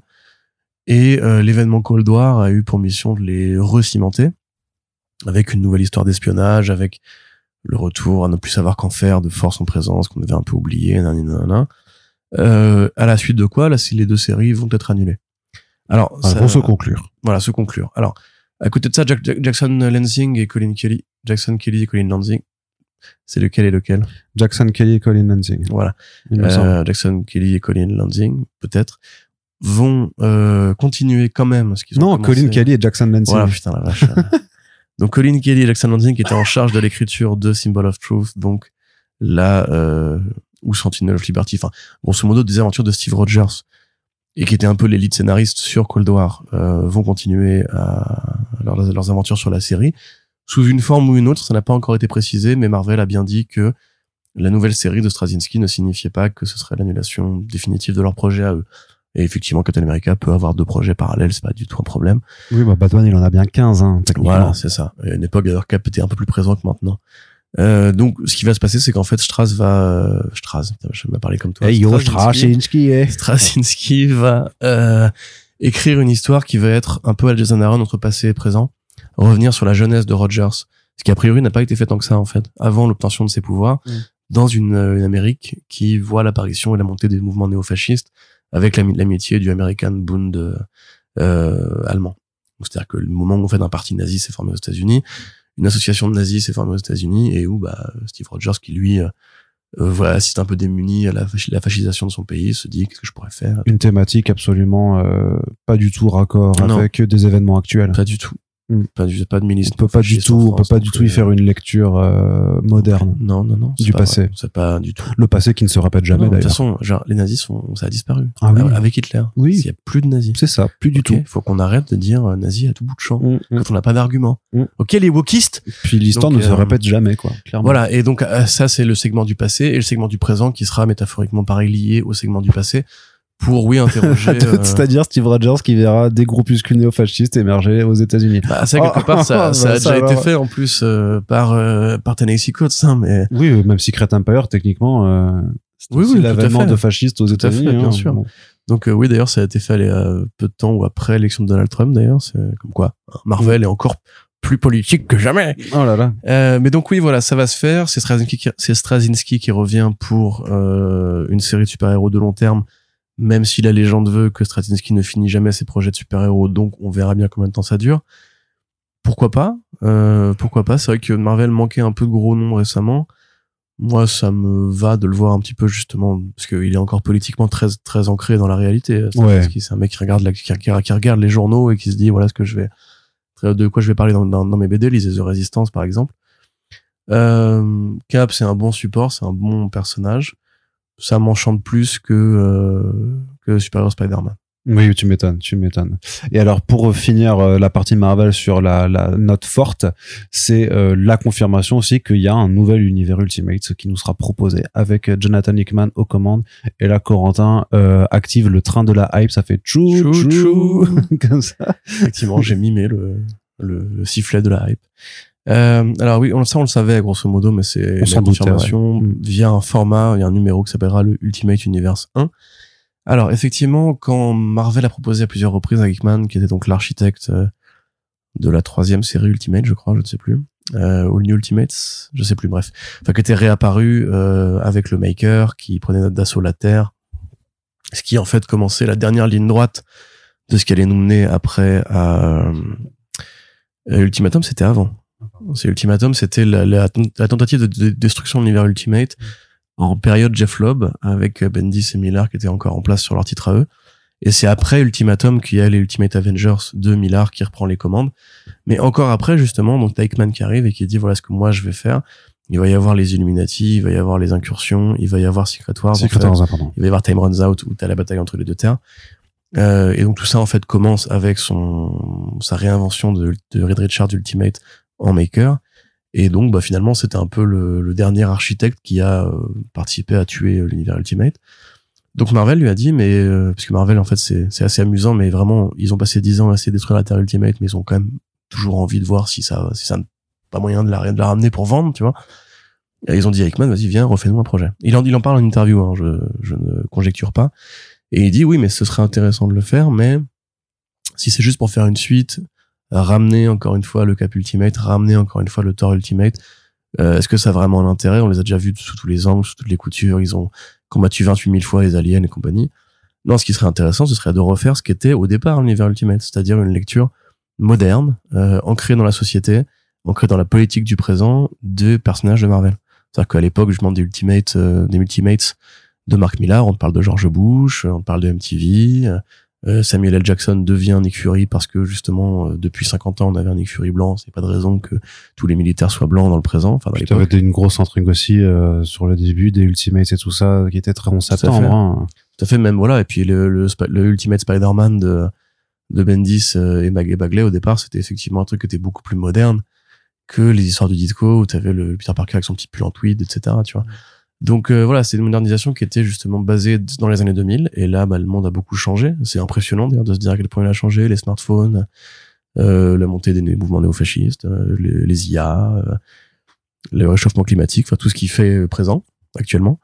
Euh, ce serait intéressant effectivement de, de poser des personnages comme ça a pu déjà être fait avec The Resistance même avec les trucs que, H- enfin, que Humanoids voulait faire à un moment donné. Enfin vraiment recréer un univers super héros qui se pose la question des pandémies, qui se pose la question des, des mouvements en Ukraine, en Russie, enfin particulièrement en Russie et en Chine, euh, de la guerre, tout ça, enfin tout ce qui voilà, tout, tout ce qui peut euh, motiver l'apparition d'un super-héros actuellement. Et donc bah, Hickman va s'en occuper. Donc il va écrire un numéro, un one shot. Euh, je sais plus qui va le dessiner par contre. Euh, Euh, c'est pas Matteo Ca- Stefano Caselli c'est c'est Stephen Caselli, ouais. Donc euh, voilà, il va écrire un one shot qui va être euh, connexe de Ultimate Invasion. Donc dans Ultimate Invasion, on rappelle, c'est plus la suite de l'univers euh, Ultimate classique où en fait le maker va chercher Miles Morales, le ramène sur Terre 1610 qui a donc été rebooté après Secret Wars et après la, recréation des multi multivers par la famille Richards, Franklin Richards notamment. Donc là voilà, on arrive à ce moment-là où en fait, il faut on va conclure l'ancien univers définitivement et probablement à coup de snap ou à coup de une fois qu'on l'a conclu, bah il reste enfin il y a une place vacante dans le multivers, une sorte de, de grand canvas qui va être écrit, enfin se réécrire pour pouvoir poser une nouvelle terre qui va être la nouvelle terre, la nouvelle terre Ultimate, la Ultimate V2 ou la Ultimate 2.0 ou 3.0 ou Ultimate Web 3, j'en sais rien. Euh, où on va du coup bah, réinventer Spider-Man au présent, on va réinventer Cap au présent, on va, ré- on va réinventer Thor au présent, etc., etc. Et comme voilà, comme le Thor de Mark Millar était un activiste écolo, peut-être que le Thor mo- moderne sera un éco-terroriste. On va réinventer un Cap qui du coup bah peut-être sera un affreux euh, néo-faf qui veut interdire l'avortement. On va réinventer un Spider-Man qui peut-être bah voilà sera bah, enfin juste un latino et pas un, latino noir, tu vois. Enfin, il y a, y a mille choses à faire. On n'a pas encore toutes les idées, on n'a pas encore les concepts. On a juste l'annonce de ce numéro-là et la promesse que, alors peut-être sur trois ou quatre titres, comme à l'époque, comme au début, on va faire vivre une ligne séparée qui n'aura rien à voir avec l'ancienne Terre 1610 ni avec la Terre 616 où vraiment de nouveaux personnages vont se lancer et on va recréer une porte d'entrée perméable pour euh, le nouveau lecteur, ce qui est quand même assez énorme parce que si on prend en considération l'impact que l'univers Ultimate original a eu sur les sur le lectorat de comics, Mm. pas que chez Marvel, mais même chez enfin, l'ensemble des gens qui ont commencé les comics avec l'univers Ultimate, l'impact que ça a eu sur Marvel Studios avec euh, après 8, 9, 10 ans de d'accumulation d'histoires qu'on peut être adapté ensuite, euh, c'est vraiment une des initiatives qui a eu le plus d'effet dans l'histoire des comics Marvel. C'est vraiment je- des tonnes de gens sont rentrés là-dedans. Aujourd'hui, si on a Spider-Verse, c'est grâce à l'univers Ultimate, tu vois. Enfin, c'est c'est vraiment colossal et donc bah c'est pas par hasard que ça revient avec Hickman qui justement lui est un grand architecte qui même s'il ne fait pas les, toutes les séries qui seront en cours, on pourrait considérer que ça pourrait être le, le grand truc qui va l'occuper. Parce que moi je pense que Gods c'est vraiment juste euh, bah alors soit c'est une porte d'entrée pour euh, refaçonner l'univers magique, ésotérique, Mhm. etc. Je sais pas. Mais Gods je le vois pas aussi gros que House of X euh, Ouais. ou la période de trois ans avec les X-Men et tout, tu vois. Et je Ouais. me dis peut-être que justement lui qui a qui est dans ce côté série monde, tu lui files les clés d'un nouvel univers entier. Euh, Ouais, là, il est a- content. Y a moyen qu'il s'amuse, tu vois. Oui, il est Ouais. content, hein, clairement. De toute façon, lui, lui c'est ce qu'il aime faire, hein, c'est juste rebâtir des trucs. Enfin, Ouais. Bah oui, c'est Il est dans le BTP voilà, des comics. hein, c'est- Complètement ça. Voilà. Plus qu'un On a déjà fait cette blague plusieurs fois, Ouais, c'est pour ça, pour. Allez, Corentin, on termine la partie comics avec là aussi une bonne nouvelle, c'est Kelly Thompson qui passe du côté de DC Comics en compagnie de Leonardo Romero, donc euh, avec qui elle avait fait euh, la série Hawkeye sur Kate Bishop pour une nouvelle série Birds of Prey avec un roster plutôt atypique puisque aux côtés de personnages classiques comme Black Canary, Dinah Lance ou euh, Batgirl Cassandra Cain, on aura Big Barda, Zilot euh, des Wildcats et Harley Quinn. Ça arrive à la rentrée, c'est dans le cadre de l'initiative Dawn of DC, donc avec euh, tous ces euh, lancements de nouvelles séries. Et Corentin, toi qui es le plus grand fan de Kelly Thompson ici présent sur Terre et dans ce podcast, forcément tu actives une nouvelle fois le train de la hype. Non, même tu allumes la fusée de la hype. C'est ça. Tu appuies sur le bouton de lancement de commande Voilà. pour la hype qui va partir en orbite. J'active le bouton nucléaire de la hype. C'est le bouton rouge. Non, mais en vrai, c'est plutôt cool, non 1. Oui, oui, oui. Non, t'es pas, t'es pas, t'es pas chaud, toi? Je- Bah si, je- j'aime bien Kelly Thompson. Pour moi, c'est pas une grande scénariste, mais C'est quand même la euh, co-créatrice de. Jeff le requin sur pattes. bah, justement, voilà, là tu, donnes- tu lui donnes déjà les, les, les défauts alors que moi j'allais vers les qualités. Mais non, ça c'est ça, c'est Euh, c'est sa plus grande C'est création. une horreur ce Parce que d'ailleurs tu disais tu disais que Marvel enfin que le plus gros truc de Marvel c'était la création de l'univers Ultimate dans les années 2000. Moi je te dis que la chose qui a le plus d'impact chez Marvel pour le lectorat et qui a fait venir Ouais. le plus de lecteurs au monde, c'est clairement Jeff. ah bah clairement. c'est complètement Ah mais il faut le dire. Voilà, quand même. À un moment donné. Faut dire les termes. Bah bien sûr. Ok, on est... Euh. à partir du moment où on est d'accord là-dessus, continuons. non mais oui c'est cool. Après j'aurais pu me passer dans Harley Quinn cette fois-ci. Je, je vraiment j'en ai ras le cul, mais vraiment ras le cul qu'on fout Harley Quinn partout. Euh, Il y a d'autres personnages. même à Gotham City, euh, vont faire le deuxième film à Birds of Prey Ça veut rien dire du tout. Effectivement. Margot Robbie elle a d'autres choses à foutre en ce moment je pense. Bah elle fait Barbie. Oui, puis elle produit le film Marjorie Finnegan qui va peut-être se faire un jour. Enfin, Ah, oui, c'est vrai. studio. Hein, Margot C'est vrai qu'elle aurait la, la gueule de l'emploi en plus. Oui, hein. c'est ce que m'avait dit Goran Fujuka. ouais. Il m'avait dit, ouais, j'ai pas pensé à elle quand je dessinais, mais c'est vrai qu'une fois qu'elle a Quand tu vois la couverture, c'est presque une évidence hein, en fait. Oui, mais c'est encore mieux quand tu lis la BD. hein. Ah, je sais, mais je l'ai reçu, je l'ai reçu, je vais la lire. Et donc oui, tu vois, Big Barda, euh, très bien, super, j'aime beaucoup Big Barda, mais ça n'a rien à voir avec les Birds of Prey. Mais justement, c'est atypique Et, parce euh, qu'en fait, c'est une mission de sauvetage. Grosso modo, Black Canary est euh, dépêché par un allié dont on ne connaît pas le nom euh, parce qu'il n'a pas été dévoilé dans le communiqué de DC Comics pour faire Miracle. une mission de euh, sauvetage. Euh, donc il fallait récupérer quelqu'un, faire un peu une extraction comme le film de Netflix là. Et euh, donc elle, justement elle assemble une, une, une équipe avec des, des meufs qui hésitent pas à, à casser des mâchoires parce que clairement Cassandra Cain vu sa filiation, c'est que c'est la fille d'un assassin, donc elle a souvent eu des problèmes un peu pour gérer sa violence. Harley Quinn s'en bat les couilles. Big Barda aussi, hein, ça vient, c'est une, c'est, c'est une, New God, donc euh, de qui vient d'Apocalypse, elle a été formée par Granny Goodness. Furies. Donc euh, voilà, c'est ça, c'est que elle aussi, euh, elle n'hésite pas à casser des bouches. Et Zilot, ben des Wildcats, euh, pareil. Tu sais comment il a fait tout le roster, c'est fou. ça. T'aurais pu t'arrêter en milieu de phrase en plus, mais t'as décidé faire même de, de toutes les énumérer. Ouais. Mais pour rappeler que tout, tout. non, mais que tout, non, mais c'est ça, c'est que là, il y a clairement, c'est un peu, euh, je dirais pas que c'est de la Suicide Squad au féminin, mais tu sens un peu qu'il y a ce côté-là, tu vois. Vraiment. Ouais. Donc ça te chauffe pas. Non. Ok, très bien. Eh bien, c'est pas grave, c'est pas grave. Moi, je suis chaud et euh, du coup, euh, vu que mon avis il est mieux que celui de Corentin, eh bien, ça suffit. Non, non, mais je, moi c'est juste, euh, voilà. Je, je, Leonardo Romero, il m'explique Kelly hein. Thompson. J. Willow Wilson, pour moi, est une meilleure scénariste, par exemple. Oui, mais c'est pas la seule. Mais non, mais tu vois, est-ce que- est-ce qu'elle a fait comme travail sur Ivy le côté un peu plus adulte et violent et indé et compagnie? J'aimerais bien qu'on lui file plus de projets. Mais je pense elle, que oui. mais- J'en ai marre qu'on mette toujours Kelly Thompson partout dès que c'est des séries d'héroïnes, alors qu'il y a des tonnes de scénaristes féminines qui sont mais tu super exagères. Léa Williams, elle est vachement cool aussi, tu vois. Enfin, Oui, mais la Williams, elle est occupée aussi. T'inquiète pas, elles ont du taf. Hein. ouais, ouais. Mais tu vois, le, tu sais, le côté à chaque fois, genre Kelly Thompson débarque, elle va faire tel projet et tout. Moi, à chaque fois, je me dis, ouais, mais du coup, c'est pas, c'est toujours pas le gros truc qui me, qui me, qui me conforte dans l'idée que c'est, que c'est enthousiasmant. Enfin, il y a, je, lis rien enthousiasmant avec, euh, avec elle, quoi. C'est parce que t'as pas lu Jeff. C'est parce que j'ai pas lu Jeff. Voilà, tout simplement, tout simplement. Et il te manque quelque chose dans ta vie. C'est pour ça ce regard vide, cette absence d'âme, cette absence de en plus, c'est joie. toi qui à chaque fois mets les news Kelly Thompson. Moi, je te demande rien du tout, frère. Enfin, son Deadpool était quand même Non, Deadpool c'était pas ouf. éclaté. Deadpool c'était pas ouf. Non, non, mais Deadpool c'était pas ouf. Il y avait pas de Jeff dans Deadpool? Si, c'est là-dedans Donc qui était. éclaté. C'est pas pour ça. Non, non, justement, Jeff c'était la meilleure partie parce que c'est trop marrant. Justement, c'est euh, il sait, il sait pas quoi en faire et puis après il l'adopte et il est trop il est trop cool. Non, c'était il y avait Chris Bacall au dessin, c'était pas c'était pas Ouais, dégueulasse, ouais, quoi. ouais. Mais oui, non, c'était pas sa. De toute façon, elle a été elle a été euh, clairement elle a été sabrée dans l'œuf parce que euh, J'attendais ton, ton commentaire. Alors, c'est quoi la vraie C'est expression tué dans l'œuf. Ouais, c'est ça. Ou sabré tout le coup. Ou ça vrai, ouais. Mais, mais parce que euh, clairement, euh, je pense qu'ils avaient des, des plans sur du plus long terme, et puis finalement, ils avaient relancé de nouveau avec l'autre série qui est écrite par je ne sais plus qui, euh, dont d'ailleurs qui fait pas du tout grand bruit. Euh, Oui, oui, oui, oui. Tu vois ce que je veux dire? Oui, tout à fait. Bah, c'est aussi une scénariste, je crois. Ah oui. Euh, C'est pas Mariko Tamaki, non? Non, non, non, non. Bah non. Ça aurait fait plus de bruit si c'était Tamaki. Non, je, je, je vais retrouver. Hmm. C'est pas Tamara Bonvillain? Non, je crois Non, ça c'est une un coloriste. Euh, voilà. Là, on va avoir un, un trou de mémoire. À, à, à, Ami Wong, non? Un truc comme ça? Ah, peut-être. Me sais semble, pas. il me semble. C'est pas gravissime. De toute façon, qui lit encore Deadpool en 2023 Eh bien, il y a peut-être des gens. N'hésitez pas à nous le dire dans les commentaires. Et donc, on va passer du côté de la série télé. Avec, euh, du coup, ah ouais, c'est ça, tu, tu recherches aussi euh, qui c'est qui, euh, qui écrit la nouvelle série Deadpool. Euh, Eh ben, c'est exactement cette personne qui s'appelle Alissa Wong, pas Ami Alissa Wong. Wong, Alissa oui, Wong, voilà. les Wong. Pardon. Oui, Ah, pardon. C'est un scandale ce qui se passe. Désolé. Qu'est-ce que je veux dire? Oui, donc la, pari- la partie série télé, un petit trailer pour la série animée My Adventures with Superman qui démarre cet été sur Cartoon, non pas sur Adult Cartoon Swim. Network, sur Adult Swim. Ça a l'air sympa. Ouais, très sympa, c'est bien rythmé, c'est bien fun. Côté un peu, voilà, Spider-Man Millennial, quoi. euh, ou même, quelque part, euh, Gen Z.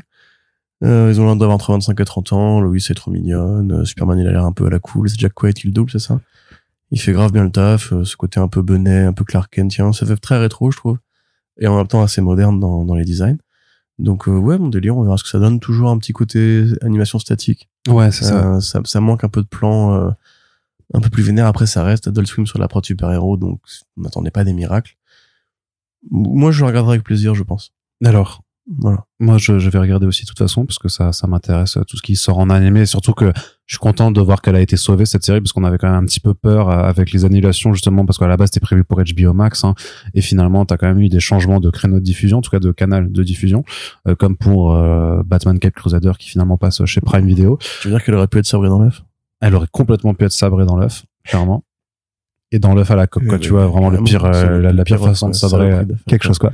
Euh, mais du coup, non, je, suis- je suis assez impatient de voir. Par contre, c'est toujours aussi la question de comment ça va se passer en France, puisque Adult Swim, techniquement, il y a Toonami, enfin, il y a l'offre Toonami Adult Swim sur, euh, bah, dans le pass Warner maintenant, mais aussi avec Molotov, avec l'op- l'option qui a 3 ou 4 euros par mois. Donc, euh, ça reste un canal de diffusion relativement abordable et accessible, mais c'est toujours aussi le même bordel, de toute façon, avec les produits Warner en France, puisque t'as jamais d'offre euh, Mhm.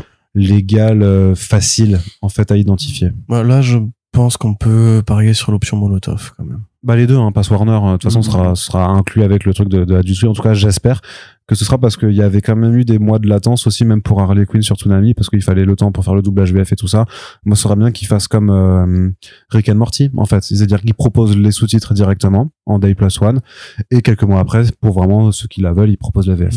Et peut-être aussi une édition DVD Blu-ray parce que il n'est pas garanti que cette série fonctionne euh, forcément. Euh, Il n'est pas garanti que Warner Bros la maintienne sur ses plateformes. euh. Oui, oui, bah oui, c'est sûr. Je rappelle que vous pouvez tenter, si vous voulez la regarder légalement et que vous participez à donner votre argent tous les mois, faites des stocks, à mon avis, parce que ça, honnêtement, le projet, il, il fait pas Mm. beaucoup de bruit. Je le vois bien pas durer ultra longtemps. Euh, je suis pas persuadé que euh, dans 10 ans, il sera encore en ligne sur, sur Max. hein. Remember uh, Why the Last Man ou Runaways qui ont disparu euh, totalement des, des, des, des offres. West, c'est chaud quand même. Ouais, j'avoue. Euh, autre nouvelle, c'est plus du jeu vidéo, mais du jeu vidéo que tu aimes, puisque c'est un DLC avec Usagi Yojimbo pour euh, Oui, TMNT. Shredder's Revenge, qui offrira donc un, un DLC qui s'appelle euh, euh, Dimension Shrapnel, je crois. Et euh, ça arrive plus tard dans l'année, il n'y a pas encore de date de diffusion, mais donc un nouveau mode de jeu, des nouveaux coloris pour les, euh, les tortues, ça c'est cool, on s'en, mais on s'en branle un petit peu. Mais surtout, donc, un nouveau personnage jouable, et c'est le lapin de, c'est Usagi, euh, de donc la créature de euh, la création de Stan Sakai, ouais, tout à fait. qui a déjà eu droit à beaucoup de et le sabre et tout. voilà qui a eu beaucoup de crossover en comics avec les Tortues Ninja même en série d'animation et donc a une là, profonde amitié entre Kevin Eastman et Stan Sakai depuis les débuts, en fait. Mm. Euh, c'est même d'ailleurs, euh, Isusagi avait été édité chez Mirage, la boîte de Eastman Elmer. oui au début ouais. Euh, peut-être pas au tout début, ceci. Je crois que c'est peut-être le deuxième éditeur. Je sais plus, on vérifiera. Mais de toute façon, voilà, comme tu le dis, et c'est ce qu'on répète à chaque fois, il y a une, une passion commune pour le, le Japon un peu, euh, un peu féodal, un peu ninja, un peu film de genre, film de sabre, euh, Zatoichi, euh, le, voilà, tout, tout, toutes ces œuvres de fiction là. Euh, et une passion bah, pour les animaux anthropomorphes, qui fait que très tôt en fait les tortues et Usagi sont devenus potes et ont eu effectivement pas mal de crossovers. Il y avait IDW qui avait réédité euh, à l'époque où justement, mais il y a encore là, non, il est revenu chez Dark Horse. ouais c'est ça Ça, voilà. À l'époque où, euh, où IDW avait récupéré Usagi, ils avaient fait un omnibus euh, sur les différents crossovers qui ont encore, euh, enfin qui sont encore en train d'arriver en ce moment parce qu'il y a un nouveau crossover qui avait été annoncé. Euh, il y a même eu, je crois, Usagi dans le dessin animé euh, des TMNT. tout à fait ouais Ils ont même édité les figurines euh, Usagi Yojimbo par le prisme des figurines TMNT euh, de 87. Et finalement, bah voilà, la- l'amitié, la, fusion se poursuit. Et, et on sait, de toute façon, voilà, c'est Eastman qui n'est plus propriétaire des tortues, mais qui a toujours dit, euh, moi, si Stan Sakai m'appelle demain, euh, bah, on fait un crossover demain, j'en ai rien à foutre, je suis juste un gros fan de ce mec. Et j'adore ce qu'il fait, et voilà. Et on va continuer à être potes. C'est vraiment une franchise cousine, c'est ça qui est assez amusant. Parce que c'est c'est pas si fréquent, tu vois, enfin, de, de, de, trucs indés créés par des équipes différentes qui juste deviennent potes au point en fait d'avoir une sorte de mythe commun, d'historique commun et de production commune aussi régulière. C'est pas si tous les tous les quatre matins, tu vois. Ouais, non, c'est plutôt cool. En tout cas, euh, bah, sachant que TMNT, c'est vraiment un très bon jeu. Surtout quand tu le fais à, en coop avec euh, d'autres joueurs.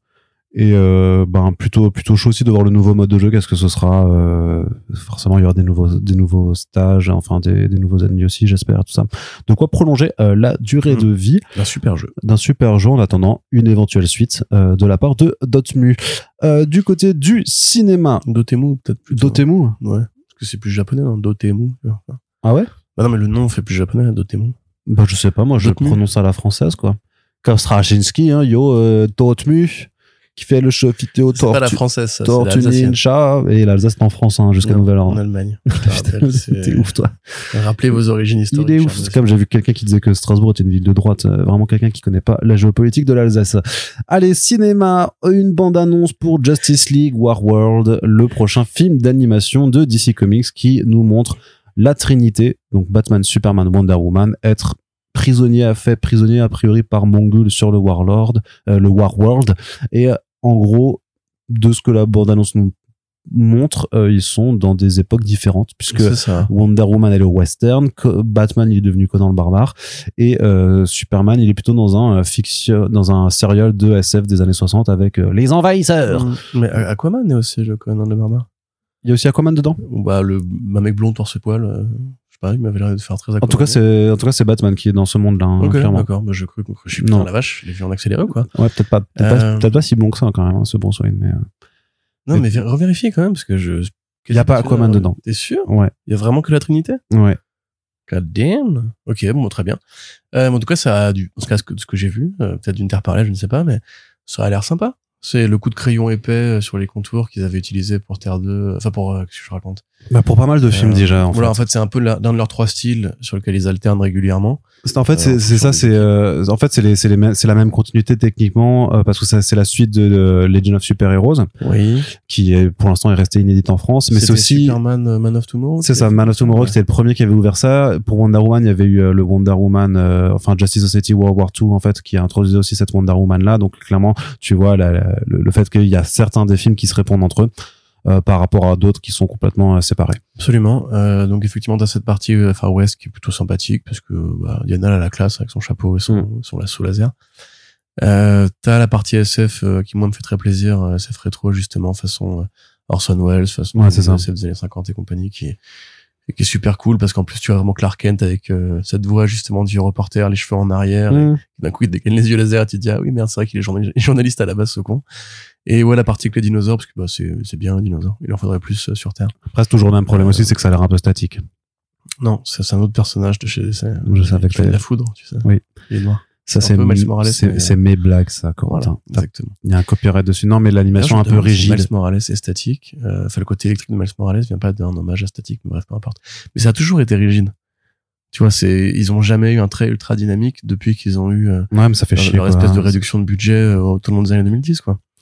Et moi, enfin, grosso modo, j'accepte le contrat parce que je suis pas euh, très fan de ces productions. Je pourrais vivre sans. Donc, tant qu'elles existent et qu'elles font plaisir à un petit public, pourquoi pas. Non, moi, le reproche, il est toujours le même. C'est le, le format euh, invariable de la durée, invariable de cette espèce d'opacité, de pas d'opacité, de structure ultra fermée où en fait, il faut faire tout faire tenir dans une heure et quart. Alors que là, il y a clairement trois époques, un potentiel à développer, etc. Limite, moi, je pourrais prendre une heure et quart juste sur la partie un peu rétro euh, Superman. Et au-delà de ça, on va devoir faire, on va devoir faire tenir dans une heure et quart trois époques, trois arcs différents, etc. Et ça me paraît super resserré, quoi. Et chaque fois, c'est, c'est, ces longs métrages ou ces moyens métrages ont un côté frustrant à cause de ça parce que dans un comics, t'as pas la même, euh, t'as plus de place ou t'as moins de place selon ce que tu veux raconter, alors que là, c'est vraiment genre une sorte de dogmatisme du format où tu te dis, mais les frérots, enfin, je comprends que vous avez pas beaucoup de budget, mais dans ce cas-là, imposez-vous de faire un truc avec le même budget qui ne durerait que 45 minutes et où le budget, du coup, vous permettrait de faire un truc plus joli, par exemple, et moins statique. Ou alors, imposez-vous de faire juste une histoire parce que vous savez que vous avez que cette place-là et qu'il faut essayer de la, de la, de la vendre, tu vois. Genre, tu vois, le Catwoman était sympa, par exemple, euh, celui qui faisait un peu cat Ouais. size, euh, Hunted. Unted, où il y avait des trucs qui étaient plutôt pas mal dedans parce que c'était juste une histoire, tu vois, c'était pas euh, un gros crossover et tout. Que là, je, je vois clairement que ça va être euh, euh, Aventure 1, euh, Wonder Woman, Aventure 2, Batman, Aventure 3, Superman à la fin. Et voilà, les tapes, les Oui, et tout. Mhm. Bah ouais, mais du coup, ça manque un peu de, de folie. C'est ça. Mais après, ce serait mieux, euh, en vrai, parfois, c'est parce que nous, on regarde les bandes annonces, hein. on, on ferait mieux aussi parfois d'y aller euh, sans, sans rien découvrir et de, de se laisser un petit peu surprendre par les choses. Mais c'est vrai que là, avec la présentation et la façon dont les studios le, te vendent le produit, euh, bah, en fait, tu devines beaucoup déjà. Et après, parce que aussi parce que on est des lecteurs de comics, donc on a l'habitude aussi de ce genre d'histoire. Donc bon, C'est vrai. ah là Ce que tu dis n'est pas faux. C'est vrai. C'est vrai. Pas faux, c'est vrai. J'embraye. C'est vraiment vrai. Et je passe l'embrayage sur la dernière, la devant-dernière actualité. Oui. On va parler de trucs un petit peu sérieux. Allez. qui sont en dehors des, euh, des super-héros et de, de choses un petit peu plus, plus graves. La guilde des réalisateurs qui signe un accord avec l'AMPTP pour protéger ses droits, donc qui profitent de la grève des scénaristes qui eux n'ont toujours rien. Alors et du coup les réals par contre sont un peu plus importants visiblement pour la pour euh, la MPTP puisque euh, Ouais. Enfin, c'est, c'est, c'est, vas-y, continue, excuse-moi. non non vas-y je, je te laisse. euh, Bah, c'est pas qu'ils sont plus importants. Déjà, s'ils sont moins nombreux. hmm. Parce que c'est 19 000 membres pour la WAD, GA, et c'est plus de, euh, c'est plusieurs, enfin, c'est beaucoup plus que ça. C'est genre trois fois plus que ça pour les scénaristes. Parce que, en fait, c'est un corps de métier qui est, qui a nécessairement besoin de plus de mains. Que généralement, derrière une caméra, t'as le metteur en scène, puis t'as l'assistant réalisateur, t'as le réalisateur de seconde, Seconde équipe, équipe. euh, t'as le directeur réalisateur associé, etc. Et en fait, et puis aussi, alors il y a d'autres postes qui sont couverts par la DGA, mais c'est, tu vois, c'est beaucoup moins que par exemple chaque série télé où il faut au moins 10, 15 scénaristes euh, minimum, et donc chaque série télé a une équipe, etc., etc. Donc euh, ouais, c'est, forcément ils sont moins nombreux, donc c'est plus facile en fait de les mettre d'accord tous sur un point. Et en même temps, là, on est vraiment sur un rapport, pour vous donner un point de comparaison, c'est comme si le gouvernement signait un accord avec la CFDT, tandis que la CGT continuerait à essayer de se, de se bastonner, tu vois. C'est grosso modo, c'est divisons-les pour mieux régner, ou montrons qu'on n'est pas des, des gros, des gros schlagos, et qu'en fait, nous, on veut négocier, qu'on veut euh, faire des accords, etc. Et qu'en fait, c'est les scénaristes, les méchants qui euh, Hmm. veulent nous empêcher de faire des scripts avec euh, ChatGPT, tu vois. Euh, donc, ce qu'ils ont obtenu, quand même, c'est pas trop mal. Euh, ils ont obtenu donc une, euh, augmentation générale des salaires de 5% la première année. Alors, petit cours de cinéma et de, de série télé. Pourquoi la première année, puis la deuxième année, puis la troisième année? Parce que évidemment, jamais un film ou un- une série télé met un an euh, au contrat. Il n'y a pas une norme de contrat sur un an. C'est pas des CDD de un an qui sont renouvelables.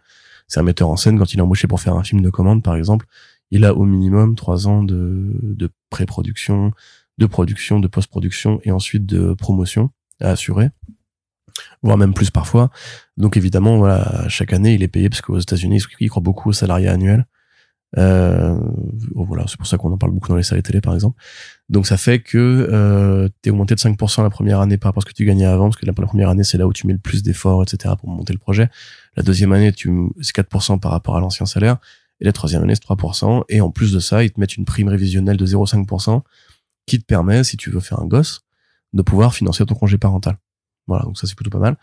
Après ça, ils ont obtenu donc euh, des royalties très importantes par rapport au, streaming. au streaming. Alors ça, j'ai réécouté, faut écouter d'ailleurs le coucou Gérald de Ouyerim euh, Sahar, explique très bien euh, le principe des plateformes de streaming euh, en tant qu'intermédiaire un peu euh, un peu comme les plateformes comme Uber, tu vois, qui en fait ne créent pas de richesse ni de contenu, etc.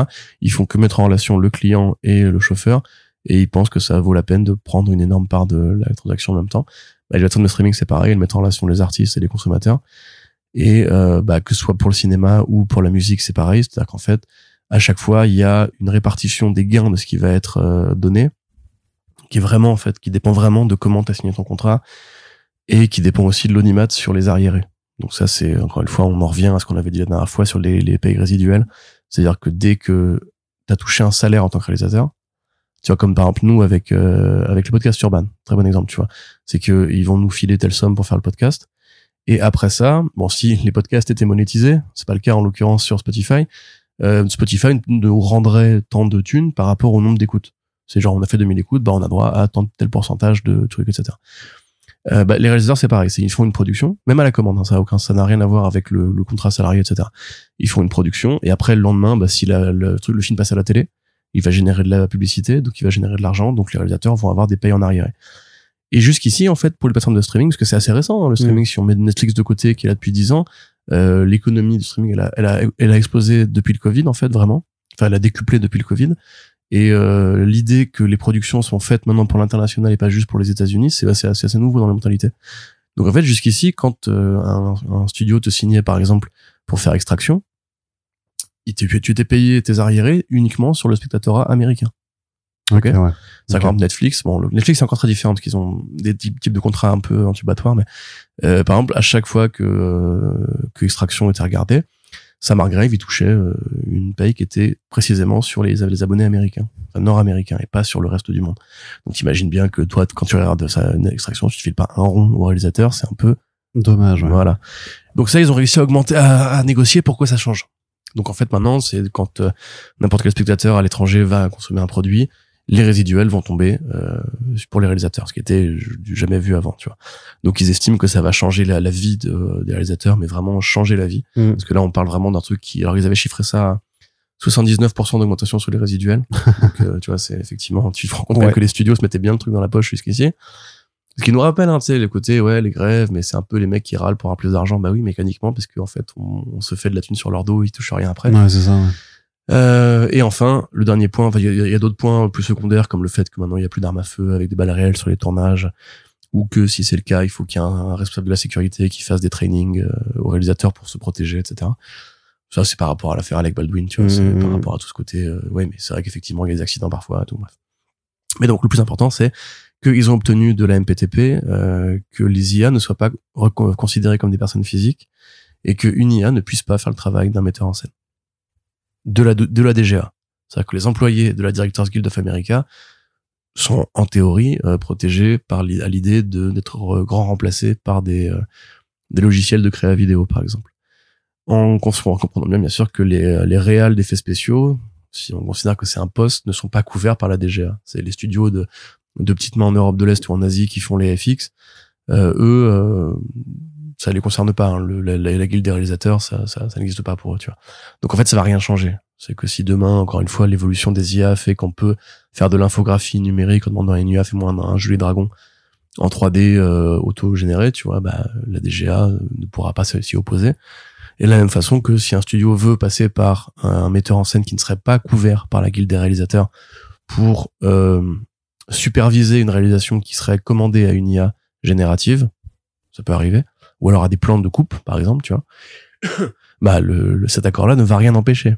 C'est-à-dire qu'il n'y a, a pas de d'interdiction chiffrée, il n'y a pas genre les studios devront payer tant si jamais ils commettent une infraction, etc. C'est juste une feuille de route qui est valable pour trois ou quatre ans, qui vont renégocier ensuite et compagnie. Donc euh, effectivement, c'est un peu braillé parce que euh, le, la SAG, donc la Screen Actors Guild, qui elle, bon, c'est le syndicat des acteurs et des actrices, euh, fait cohésion avec euh, la WGA, donc la, le syndicat des, des scénaristes. Donc tu pouvais te croire une sorte de, de convergence des luttes, parce que Mhm. tout le monde devrait se préoccuper, on y revient, comme à chaque fois au monologue de l'IA va détruire le monde et compagnie.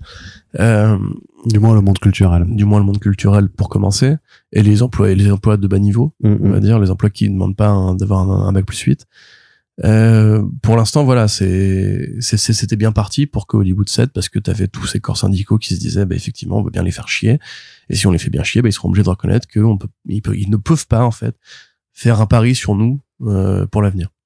Et bah, évidemment, les réalisateurs, ils ont dit, ouais, mais nous, ça nous arrange quand même un peu le pognon, donc, euh, voilà. Donc ouais, bah c'est vraiment voilà, c'est ils, ils ont brisé les pick and grève comme on dit euh, dans les termes syndicaux. C'est un peu ça, ça tire un peu la gueule du côté de la WGA qui est vraiment pas très contente de ce coup de poignard dans le dos. Après, tu peux pas en vouloir en mettre en scène. Hein, je veux dire, et ce qu'ils ont obtenu, c'est effectivement très important et eux sont pas aussi directement concernés Mm. parce que actuellement, oui, les chatbots peuvent écrire des scripts et des dialogues, ça y a pas de souci. Surtout après GPT-4 et tout. Par contre, euh, ils peuvent pas encore créer de la vidéo aussi bien que ce, enfin assez bien pour que les euh, metteurs en scène se sentent aussi menacés que les scénaristes. C'est là vous voyez sur euh, YouTube, vous tapez euh, euh, Harry Potter euh, Italian film et vous avez une sorte de bande annonce où on dirait qu'un mec a filmé une fanfic Harry Potter dans le monde des films de, de Coppola, tu vois. Où vous tapez voilà Death Note Macron, vous avez un Macron qui ressemble vraiment à, à, à Light de Death Note et qui dit qu'il va faire un 49.3 euh, pour buter euh, l'économie française. Enfin, Il y a plein de trucs très marrants avec l'IA. Je dis pas que c'est pas marrant, attention. Mais c'est encore très, très, c'est trop tôt pour Mm. que les mecs se sentent vraiment menacés. C'est dans un an, quand on aura vraiment des courts-métrages photoréalistes faits en IA, ce qui commence déjà un peu à arriver, là, on pour- ils pourront commencer à flipper, à se dire merde, on aurait peut-être dû euh, suivre les scénaristes et obtenir un accord plus, plus, plus, enfin, mieux défini. Ouais. parce que là il couvre pas grand chose et enfin tout ça voilà participe d'un d'un même problème euh, le même problème. Tu sais c'est comme là je sais pas si t'as si t'as vu mais les, les comédiens de doublage et les comédiennes de doublage euh, sont déjà en train d'être grand remplacés parce que les logiciels de voix c'est très facile à faire. Ouais, ouais. et avec les logiciels qui de synchro labial qui font bouger les lèvres de manière photoréaliste en fait maintenant le enfin le futur des des films sera en fait plus de doubleurs plus de doubleurs au sens euh, il n'y en aura plus euh, avec euh, voilà simplement l'acteur ou actrice dont la voix aura été synthétisée pour parler dans toutes les langues et avec une synchro labiale qui sera parfaite et tout tu vois donc Ouais, mais il y aura pas, enfin, c'est compliqué de mimer l'intonation et tout ça, de, franchement il faut que je t'envoie des vidéos mais euh, c'est pas si compliqué non. Même tu sais je peux déjà digitaliser ta voix et en fait écrire un texte Arnaud Kikouyen et on aura, ça, on aura l'impression que ça. que Ouais, mais il y aura jamais, il y aura jamais le naturel des blagues foireuses, quoi. Ça, c'est sûr que c'est un peu, ouais, c'est un peu Mm. un truc que tu, qui te protège, toi. Voilà, Moi, c'est le rire parce qu'il est insynthétisable. voilà, c'est ça. C'est, personne, aucune IA ne, ne se dira que c'est normal de faire ça. Il dira, c'est pas cohérent, ils vont, ils vont me cramer. Ça. erreur système, erreur système. Voilà. Bon, bah encore une belle journée dans le monde de la culture. Oh, là, c'est juste un petit point, hein. Si tu veux qu'on parle d'autres trucs, on peut. Bon, on peut parler d'un dernier truc qui va être encore plus sympathique, je crois. On peut juste, euh, parce que euh, je l'avais évoqué dans le podcast Spider-Verse, faire un petit coucou à toutes les belles personnes qui sont venues nous voir au festival de la BD d'Amiens où on a été euh, le week-end dernier pour rencontrer euh, Sean Phillips et Charlie, et Charlie Adler. Euh, Il y aura pas d'interview de Sean Phillips malheureusement, mais euh, du coup on a pu quand même avoir Adler pour parler de Altamont. Alors, c'est pas, euh, pas, qu'il y a pas d'interview de Sean Phillips, c'est qu'on l'a faite, mais qu'il y a eu un, un énorme bug Voilà. technique sur notre Zoom et que le fichier est corrompu et irrécupérable. Parce que Dieu n'existe pas et que le monde va mourir. C'est ça. Euh, mais du coup, ouais, euh, merci à toutes et à tous qui sont venus nous voir. Je voulais juste le placer vite fait. Mhm. euh, si vous voulez encore assister à l'exposition montée par Jubilee euh, de l'œuvre de Sean Phillips que j'ai eu la chance de présenter avec lui, euh, c'est encore, euh, c'est encore le accessible jusqu'à la fin du mois, de juin, ouais. jusqu'à la fin du mois de juin. Voilà. Donc allez-y, c'est super cool. Très Ah, très je chouette la salon et allez-y le, le dernier week-end de juin parce que c'est là où il y aura de nouveau pas mal de- d'artistes et tout ça en dédicace et vraiment très accessible, très très bien branlé et tout ça donc vraiment vraiment cool. Et justement euh, sans aucun rapport. moral. Oui oui oui parce que sans aucun rapport, on passe sur le, le dernier sujet euh, pas ouf. Tenoch Huerta, donc l'acteur qui joue Namor dans Black Panther Wakanda Forever, est accusé d'agression sexuelle. euh, donc par euh, Elena Rios, qui est une euh, saxophoniste activiste qui a notamment été attaquée à l'acide au visage par son ex et qui essaie de faire reconnaître ça comme un, crime au même titre que en fait le féminicide, qui est donc militante aussi depuis depuis plusieurs années et qui en fait avait participé. Alors les bails remontent en fait parce qu'elle a participé à un podcast qui s'appelle Poder Poder, euh, Poder euh, Pyros, Prios. un truc comme ça. Attends, je, je vais te le Poder, Pia- Poder Prieto. Euh, voilà, par contre, qui est donc en fait euh, euh, une association d'acteurs, d'actrices et d'acteurs de la culture, en fait, euh, souvent méso-américains ou sud-américains, en fait, qui justement luttent euh, pour des meilleures représentations et inclusivité dans les industries culturelles et notamment ben, lutte contre le racisme pour les personnes justement qui alors là c'est pas c'est euh, c'est un peu pour les américains c'est un peu comme euh, nous avec euh, les Renois et les arabes quoi eux c'est les, les mexicains euh, les sud-américains et tout ça c'est il y a du il y a de la discrimination forcément là-dessus Juste, c'est- Maria Elena Rios. pardon j'ai dit quoi? Elena non? Non, t'as dit Elena. Ah, c'est Maria Elena. oui, pardon, excuse-moi. Maria Elena Rios, donc. Et en fait, elle avait participé à un podcast comme ça, qui était monté dans, dans ce cadre-là, et euh, en fait, elle n'a pas été payée pour sa participation, donc elle avait demandé à Poder Pietro de... Pardon, j'ai dit Pietro. Prieto. Prieto. Poder Prieto de ne pas le diffuser, sauf qu'apparemment ils l'ont quand même fait, donc elle est montée au créneau en disant bah euh, non, en fait euh, je vous ai dit euh, que j'étais pas d'accord, donc euh, retirez ça. Et dans la foulée, elle dit mais en plus euh, vous protégez un agresseur sexuel qui est Tenoch Huerta. Euh, non seulement euh, vous le protégez, mais en plus euh, vous, vous, vous m'avez invité à un bal caritatif à la con pour essayer de pas faire de scandale quand euh, Black Panther Wakanda Forever euh, allait sortir. Là, elle en a marre et à la question euh, qu'on lui a posée, euh, genre attends, mais ça veut dire que tu as été victime d'agression sexuelle par lui Elle dit oui et euh, moi et d'autres femmes et beaucoup d'autres. Donc, ben, on attend forcément que lumière se fasse euh, sur l'histoire puisque c'est des, agressions à prendre bah, au sérieux de toute façon et, euh, voir de toute façon euh, ce qu'il en ressortira. Mais se dégage un problème de toute façon qui devient de plus en plus criant, c'est que bon bah cinq ans après, enfin ouais six ans après MeToo, on n'a toujours pas réglé le problème clairement des mauvais comportements dans l'industrie cinématographique et dans les industries culturelles et dans le monde de façon plus générale. Hein, ça, on- je pense que on peut le voir tous les jours euh, avec euh, des, euh, des actualités dans, dans toutes les sphères. Et du côté vraiment qui nous concerne, on va dire euh, éditorialement parlant, c'est que Marvel Studios a un réel problème aussi avec ses acteurs là pour euh, pour la suite de ses projets, puisque on a Jonathan Majors qui est toujours en en attente d'un jugement par rapport à la plainte qui était posée contre lui pour euh, violence conjugale, et donc là il se retrouve de nouveau potentiellement avec une nouvelle crise de, une crise d'image publique en fait, euh, en ayant potentiellement euh, ben, un acteur qui euh, qui est un agresseur sexuel. Et euh, c'est sympa du coup euh, chez dans le MCU en. Ouais, bah, bah, le MCU ou le reste. je, je sais euh, pas bah, oui bah, après hein. et après dans, dans l'actualité je veux dire on a Ezra Miller aussi euh, euh, qui est à l'affiche d'un d'un film qui sort et euh, pour lequel il y a aussi beaucoup de choses à redire par rapport au comportement qu'il a eu, même s'il a eu une démarche, on va dire de, de pénitence, on va dire, mais voilà, qui est pas, enfin c'est c'est des choses qui sont pas réglées. Les studios de toute façon bah, fait une campagne de promotion assez assez hallucinante puisque en fait bah, la vedette du film n'en fait juste pas partie. Euh, Au point que c'est Michael Keaton euh, qui se trimballe partout. et Sacha Caillé aussi. euh. Et Sacha Caillé, ouais. Et Keaton qui était au Grand Rex d'ailleurs. Ouais, c'est ça. Bravo aux chanceux et aux chanceuses qui ont pu y résister.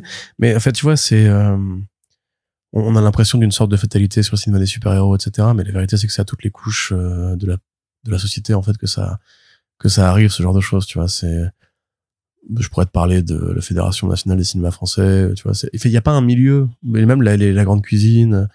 Bah, l'édition non plus, hein, on sait. ouais, hein. bien sûr. Le monde Il y a eu un truc hein, pour la BD vois, moi qui récemment. bosse, entre guillemets dans la culture, machin. Euh, le cinéma, c'est c'est tout à fait la même chose. Et, et en fait, c'est voilà, c'est tous les milieux ont, euh, bah, ont, ont ces genres de mécanique parce que dès qu'il y a du pouvoir quelque part, alors ça prend des formes X ou Y. Tu vois, par exemple, euh, Warren Ellis. Tu vois, on prend le monde de la BD. Hein. Warren Ellis, il avait violé personne, mais il avait en fait, enfin, il a profité d'un truc qui fait qu'il y a un statut. Euh, ce statut permet à des hommes de, bah, de qui, qui se font passer pour des mentors, qui D'avoir de l'emprise, ouais. etc., d'avoir de l'emprise, ce qui est déjà un problème en soi parce qu'en fait, il y, a une- y a une très très grande zone grise entre draguer quelqu'un de manière euh, saine et le viol. Les gens croient, en fait, croient qu'il y a rien entre les deux, que tout ce qui n'est pas un viol n'est pas dangereux, n'est pas problématique, etc. Euh, là, on est face à des cas qui sont beaucoup plus graves et beaucoup plus marqués et beaucoup plus tristes. C'est pour ça que l'effet d'accumulation fait que c'est assez pernicieux parce que si on parle de Miller, c'est euh, grooming de mineurs, euh, c'est séquestration aussi, c'est violence, Oui, c'est c'est, euh, plein de trucs. Euh, Entrée par effraction chez des gens voilà, hein, avec ça, menace. étranglement d'une fan. Enfin, c'est vraiment des tonnes de trucs qui sont vraiment euh, assez préoccupants et c'est très pour moi gravissime en fait que le studio a. Enfin, ils pouvaient pas annuler le film, ça coûterait trop, trop d'argent, etc., etc. Voilà, ils allaient pas, non plus deep deepfaker sa gueule. Donc euh, voilà, mais c'est quand même très préoccupant que euh, la presse, par contre, n'en parle pas davantage. Pour Jonathan Majors, bon, effectivement, euh, là, j'ai du mal à croire qu'on me sorte l'argument du parole contre parole quand la meuf a littéralement été hospitalisée, quand la police de New York s'est saisie d'elle-même de l'affaire, sans attendre qu'il y ait un MeToo sur les réseaux et qu'il passera effectivement devant les tribunaux. C'est là, c'est pas juste Ça avait dû commencer. ça va tarir sa réputation, c'est une meuf qui veut juste de l'attention, etc. Non, c'est vraiment juste, c'est, littéralement une affaire euh, qui va être jugée au pénal. Et personne n'a attendu euh, que Twitter s'en mêle. Tu vois, donc là, le fait que c'est même Marvel Studios, ouais, qui- pas, ouais, ne qui réagisse disent- même pas, ne fasse l'autruche, vraiment attendre que de voir, attendre si justement ils vont nous faire une Johnny Depp, que si le mec, bah, grosso modo, s'en sort au pénal, bah, c'est bon, il est exonéré de tout ce qu'il aurait pu faire sur un vice de forme. ou D'ailleurs, je suis un- mais pareil, Johnny Depp n'a pas été exonéré au pénal. hein. Il a été reconnu coupable de quelques chefs d'accusation, mais il se trouve que euh, l'affaire a tellement enflé, tellement compliqué qu'à la fin, les gens ont juste voulu retenir que euh, il y avait une méchante et il y avait un gentil qui était euh, qui avait rien à, voir, rien à faire dans l'histoire. Alors que les deux ont été condamnés je, à. je, je sais très bien que c'est plus compliqué que ça, et qu'il y a des gens qui ont un avis sur le sujet, ni nanana. Mais ce que je veux dire, c'est que voilà, c'est là on est vraiment sur un truc qui est beaucoup plus simple. C'est Jonathan Majors a cogné une nana. Point. C'est après il peut dire que, enfin elle peut dire que euh, parce qu'apparemment c'est son son avocate qui présentait les SMS de la meuf où elle disait qu'elle allait dire que euh, Qui s'était rien passé. ouais. que s'était rien passé, etc. Donc là, on est limite sur un bail qui est plus grave si c'est avéré, donc de la manipulation d'une femme qui se fait cogner et qui en plus doit défendre son mari violent ou son mec violent. Plus, sont, Et ils, le- ils sont pas mariés. ouais. Et, et Tenoch Huerta, du coup, effectivement, euh, bah, moi, je connais pas assez bien sa vie ou son profil et compagnie. Ce que j'aurais envie d'en retenir, en fait, parce qu'il y a beaucoup de gens Il y a- qui- il y a- J'ai vu un truc qui est ressorti. Vas-y. Euh, du coup, euh, après, je suis, je suis jamais fan de, je suis pas du tout fan de la méthode parce que c'est, ça peut aussi être euh, utilisé à des, à des fins de manipulation, comme ça l'a été avec James Gunn de ressortir des vieux tweets. Mais il y en avait un qui était quand même super bizarre où disait, où il disait en gros, il y en a qui prennent du plaisir à éclater des bulles de savon. Moi, c'est de soumettre des femmes blanches sexuellement, de soumettre sexuellement des femmes blanches. Ce qui est Ouais. Pas Ouais, ouf ouais, ouais. quand même, tu vois. Origin story de, de super vilain. Voilà. Mais en fait, voilà, ce que je voulais dire, c'est que moi, je le connais pas trop parce qu'on n'est pas, nous, sud-américains. Mais il, il a vraiment un cachet de Chadwick Boseman dans le présent. C'est, euh, il, a- il a explosé en quelques années, ce mec. Et quand on va sur le Twitter hispanophone, et d'ailleurs particulièrement sur le, Twitter de Rios, euh, tu vois qu'il est très défendu. Il a un côté Johnny Depp aussi. Il a des gens qui juste euh, bah, le défendent corps et âme et, et disons te crois, Tenoch, même dans nos commentaires, c'est arrivé Mm. ça. Euh, moi, c'est un truc que j'arrive pas trop à comprendre parce que euh, je sais pas si mon voisin d'en face, la police vient le chercher, lui met les menottes au poignet et qui crie dans l'escalier je suis innocent. je vais pas me dire aveuglément je le connais donc forcément il est innocent tu vois c'est parce que je tu Ah, connais un mec détrompe-toi peut-être. Hein. Tu sais, quand il y a les affaires, même là, avec les, les trucs et tout ça, t'as toujours les déclarations de bah non, il avait l'air normal, bon, bah il parlait pas, ah, mais j'ai Oui, jamais pensé ça, tu vois. certainement Il y a- y a un biais, tu t'interroges, tu vois enfin c'est moi ça me paraît curieux que genre une nana dit il, m'a il m'a violé et tous les, réactions des gens c'est genre non jamais de la vie c'est pas vrai. Non mais t'en sais rien tu connais pas ce mec c'est pas ton pote c'est pas ton ton frère etc et aujourd'hui justement après euh, Brian Singer après Kevin Spacey après enfin tous ces mecs qu'on croyait euh, avec qui on a grandi et qui étaient euh, bon, en vrai Brian Singer ça fait longtemps que c'était connu et ça aurait juste dû sortir avant on n'aurait pas dû lui filer un film mais là il revient en plus d'ailleurs c'est horrible. Euh, même Spacey hein, c'est pareil euh, après, tous ces mecs-là qu'on a qu'on a apprécié, tu vois, et que le cinéma a juste défendu et laissé faire, parce que beaucoup de gens étaient au courant, justement, même Weinstein et compagnie, qu'on n'ait pas encore retenu l'idée que juste personne n'est pas problématique d'une façon ou d'une autre, et qu'effectivement, les hommes sont capables du pire. Je suis désolé, c'est pas un discours féministe et compagnie, mais je veux dire, euh, voilà, le côté euh, homme de pouvoir avec la prédation sexuelle, vous avez forcément eu des patrons qui avaient des mains baladeuses et le bec de cul. Voilà, ça c'est la. c'est la- Et dans toutes les sphères, mais dans Voilà. toutes les sphères. ça, ça, ça, c'est le bas niveau et le même le- l'affaire Strauss-Kahn. Hein, je veux dire, on dirait que ça n'a pas eu lieu. mais même moi, on dirait que ça n'a pas existé, qu'on n'a pas eu un exemple justement d'homme de pouvoir qui abusait de ça pour faire des dégueulasseries, tu vois. Enfin, dans- quand j'étais en thèse dans mon laboratoire, il y en avait des chercheurs, des chercheurs émérites. Il y en avait même un d'ailleurs qui avait reçu un prix Nobel. Où c'était, mais, mais à l'époque, parce qu'en plus, on avait, c'était, c'était pré-MeToo, c'était en 2013-2014, tu vois. Et euh, ça, du coup, ça, ça avait l'air d'une blague. En fait, ça sortait comme une blague où euh, généralement, t'avais des, euh, des, des, euh, des chercheuses qui disaient aux, aux stagiaires ou aux jeunes euh, meufs qui, qui rentraient en thèse, ouais, ben euh, lui, tu prends pas l'ascenseur avec lui, toute seule. Et en disant, tu sais, avec un petit sourire un peu gênant, en disant non, mais franchement, tu vois, tu t'épargneras des trucs parce qu'il, euh, voilà, euh, on sait qu'il aime bien les, les femmes plus jeunes et tout ça. Et genre, c'était, c'était presque euh, un, un gag, tu vois, enfin. un- Et en vrai, quand il, quand il réfléchit dix ans plus tard, tu te dis, mais en fait, euh, c'est chaud, quoi. Ah ouais, bien sûr que c'est chaud. Et là, on te parle d'un milieu, du coup, euh, universitaire, machin, avec des gens qui sont tous censés avoir une, euh, une putain d'éducation, qui feraient des études longues et tout ça. Donc, où tu dis, ça devrait, ou, d'autant plus, tu pourrais dire, euh, et puis euh, les hommes, enfin, c'est des, c'est des grands chercheurs, tu vois, c'est une notion différente. Mais pourtant, c'est aussi des hommes de pouvoir, du coup, parce que c'est, voilà, ils ont, partout. tu et, vois, et c'est- voilà, donc tu te dis ce que c'est, c'est niquer partout, quoi. Même dans l'administratif, justement, les politiciens qui font des saloperies, tu pourrais dire, bah ouais, mais eux, ils sont d'autant plus exposés que leur vie entière est consacrée au public et donc Mm. la presse Bah, couilles. constamment. Mais non, ils font n'importe quoi tout le temps, tu vois. Ouais. Et moi, c'est ça- qui me préoccupe parce qu'au demeurant, j'ai pas un avis sur l'affaire Tenoch Huerta, comme tu dis, c'est trop Ah, pour l'instant, il faut- ouais, c'est, Voilà, là, il, il faut qu'on attende de voir ce qui se passe. En plus, je pense que Rios, elle a autre chose à foutre dans sa vie. Là, euh, voilà, elle, a- elle est assaillie de toutes parts de gens qui défendent euh, Huerta. Elle doit expliquer qu'en fait, non, elle a pas un agenda politique, que non, c'est pas pour l'argent et que non, c'est si on n'a pas parlé, c'est parce que c'était compliqué, qu'elle voulait pas l'attention, comme ça se confirme aujourd'hui, puisqu'elle a l'attention qu'elle qu'elle ne voulait, dont elle ne voulait pas. Mais c'est juste, en fait, voilà, moi, c'est, je, je dis pas que tous les mecs sont coupables, parce qu'il y a aussi des, des fausses déclarations, il y a aussi des fausses accusations, ça existe, évidemment. Mais par contre, il y a un truc, à- il y a, y a un devoir de réserve, de pragmatisme à se dire, mais attends, c'est pas mon pote. Et, et encore une fois, la, la vie nous donne assez d'exemples de saloperies comme ça pour croire que ça existe vraiment et que c'est pas juste à chaque fois une nana qui veut de l'attention. Et je comprends pas comment notre société s'est aussi vite relevée de l'affaire MeToo, enfin du mouvement MeToo, c'est aussi vite relevé du côté, euh, ouais, il faut qu'on fasse attention. Et ah, en fait, non. Non, non, on va, on va réautoriser Polanski à faire un film, et Pierre Ninet, va jouer dedans, etc. On va euh, à nouveau laisser un mec qui est accusé de viol au ministère de l'Intérieur. On va, on va faire tout ça comme si de rien n'était, comme si en fait on n'avait pas eu un éveil collectif, social, global en Occident sur le côté. Mais en fait, oui, la plupart des meufs ont déjà subi une agression à un certain niveau de gravité.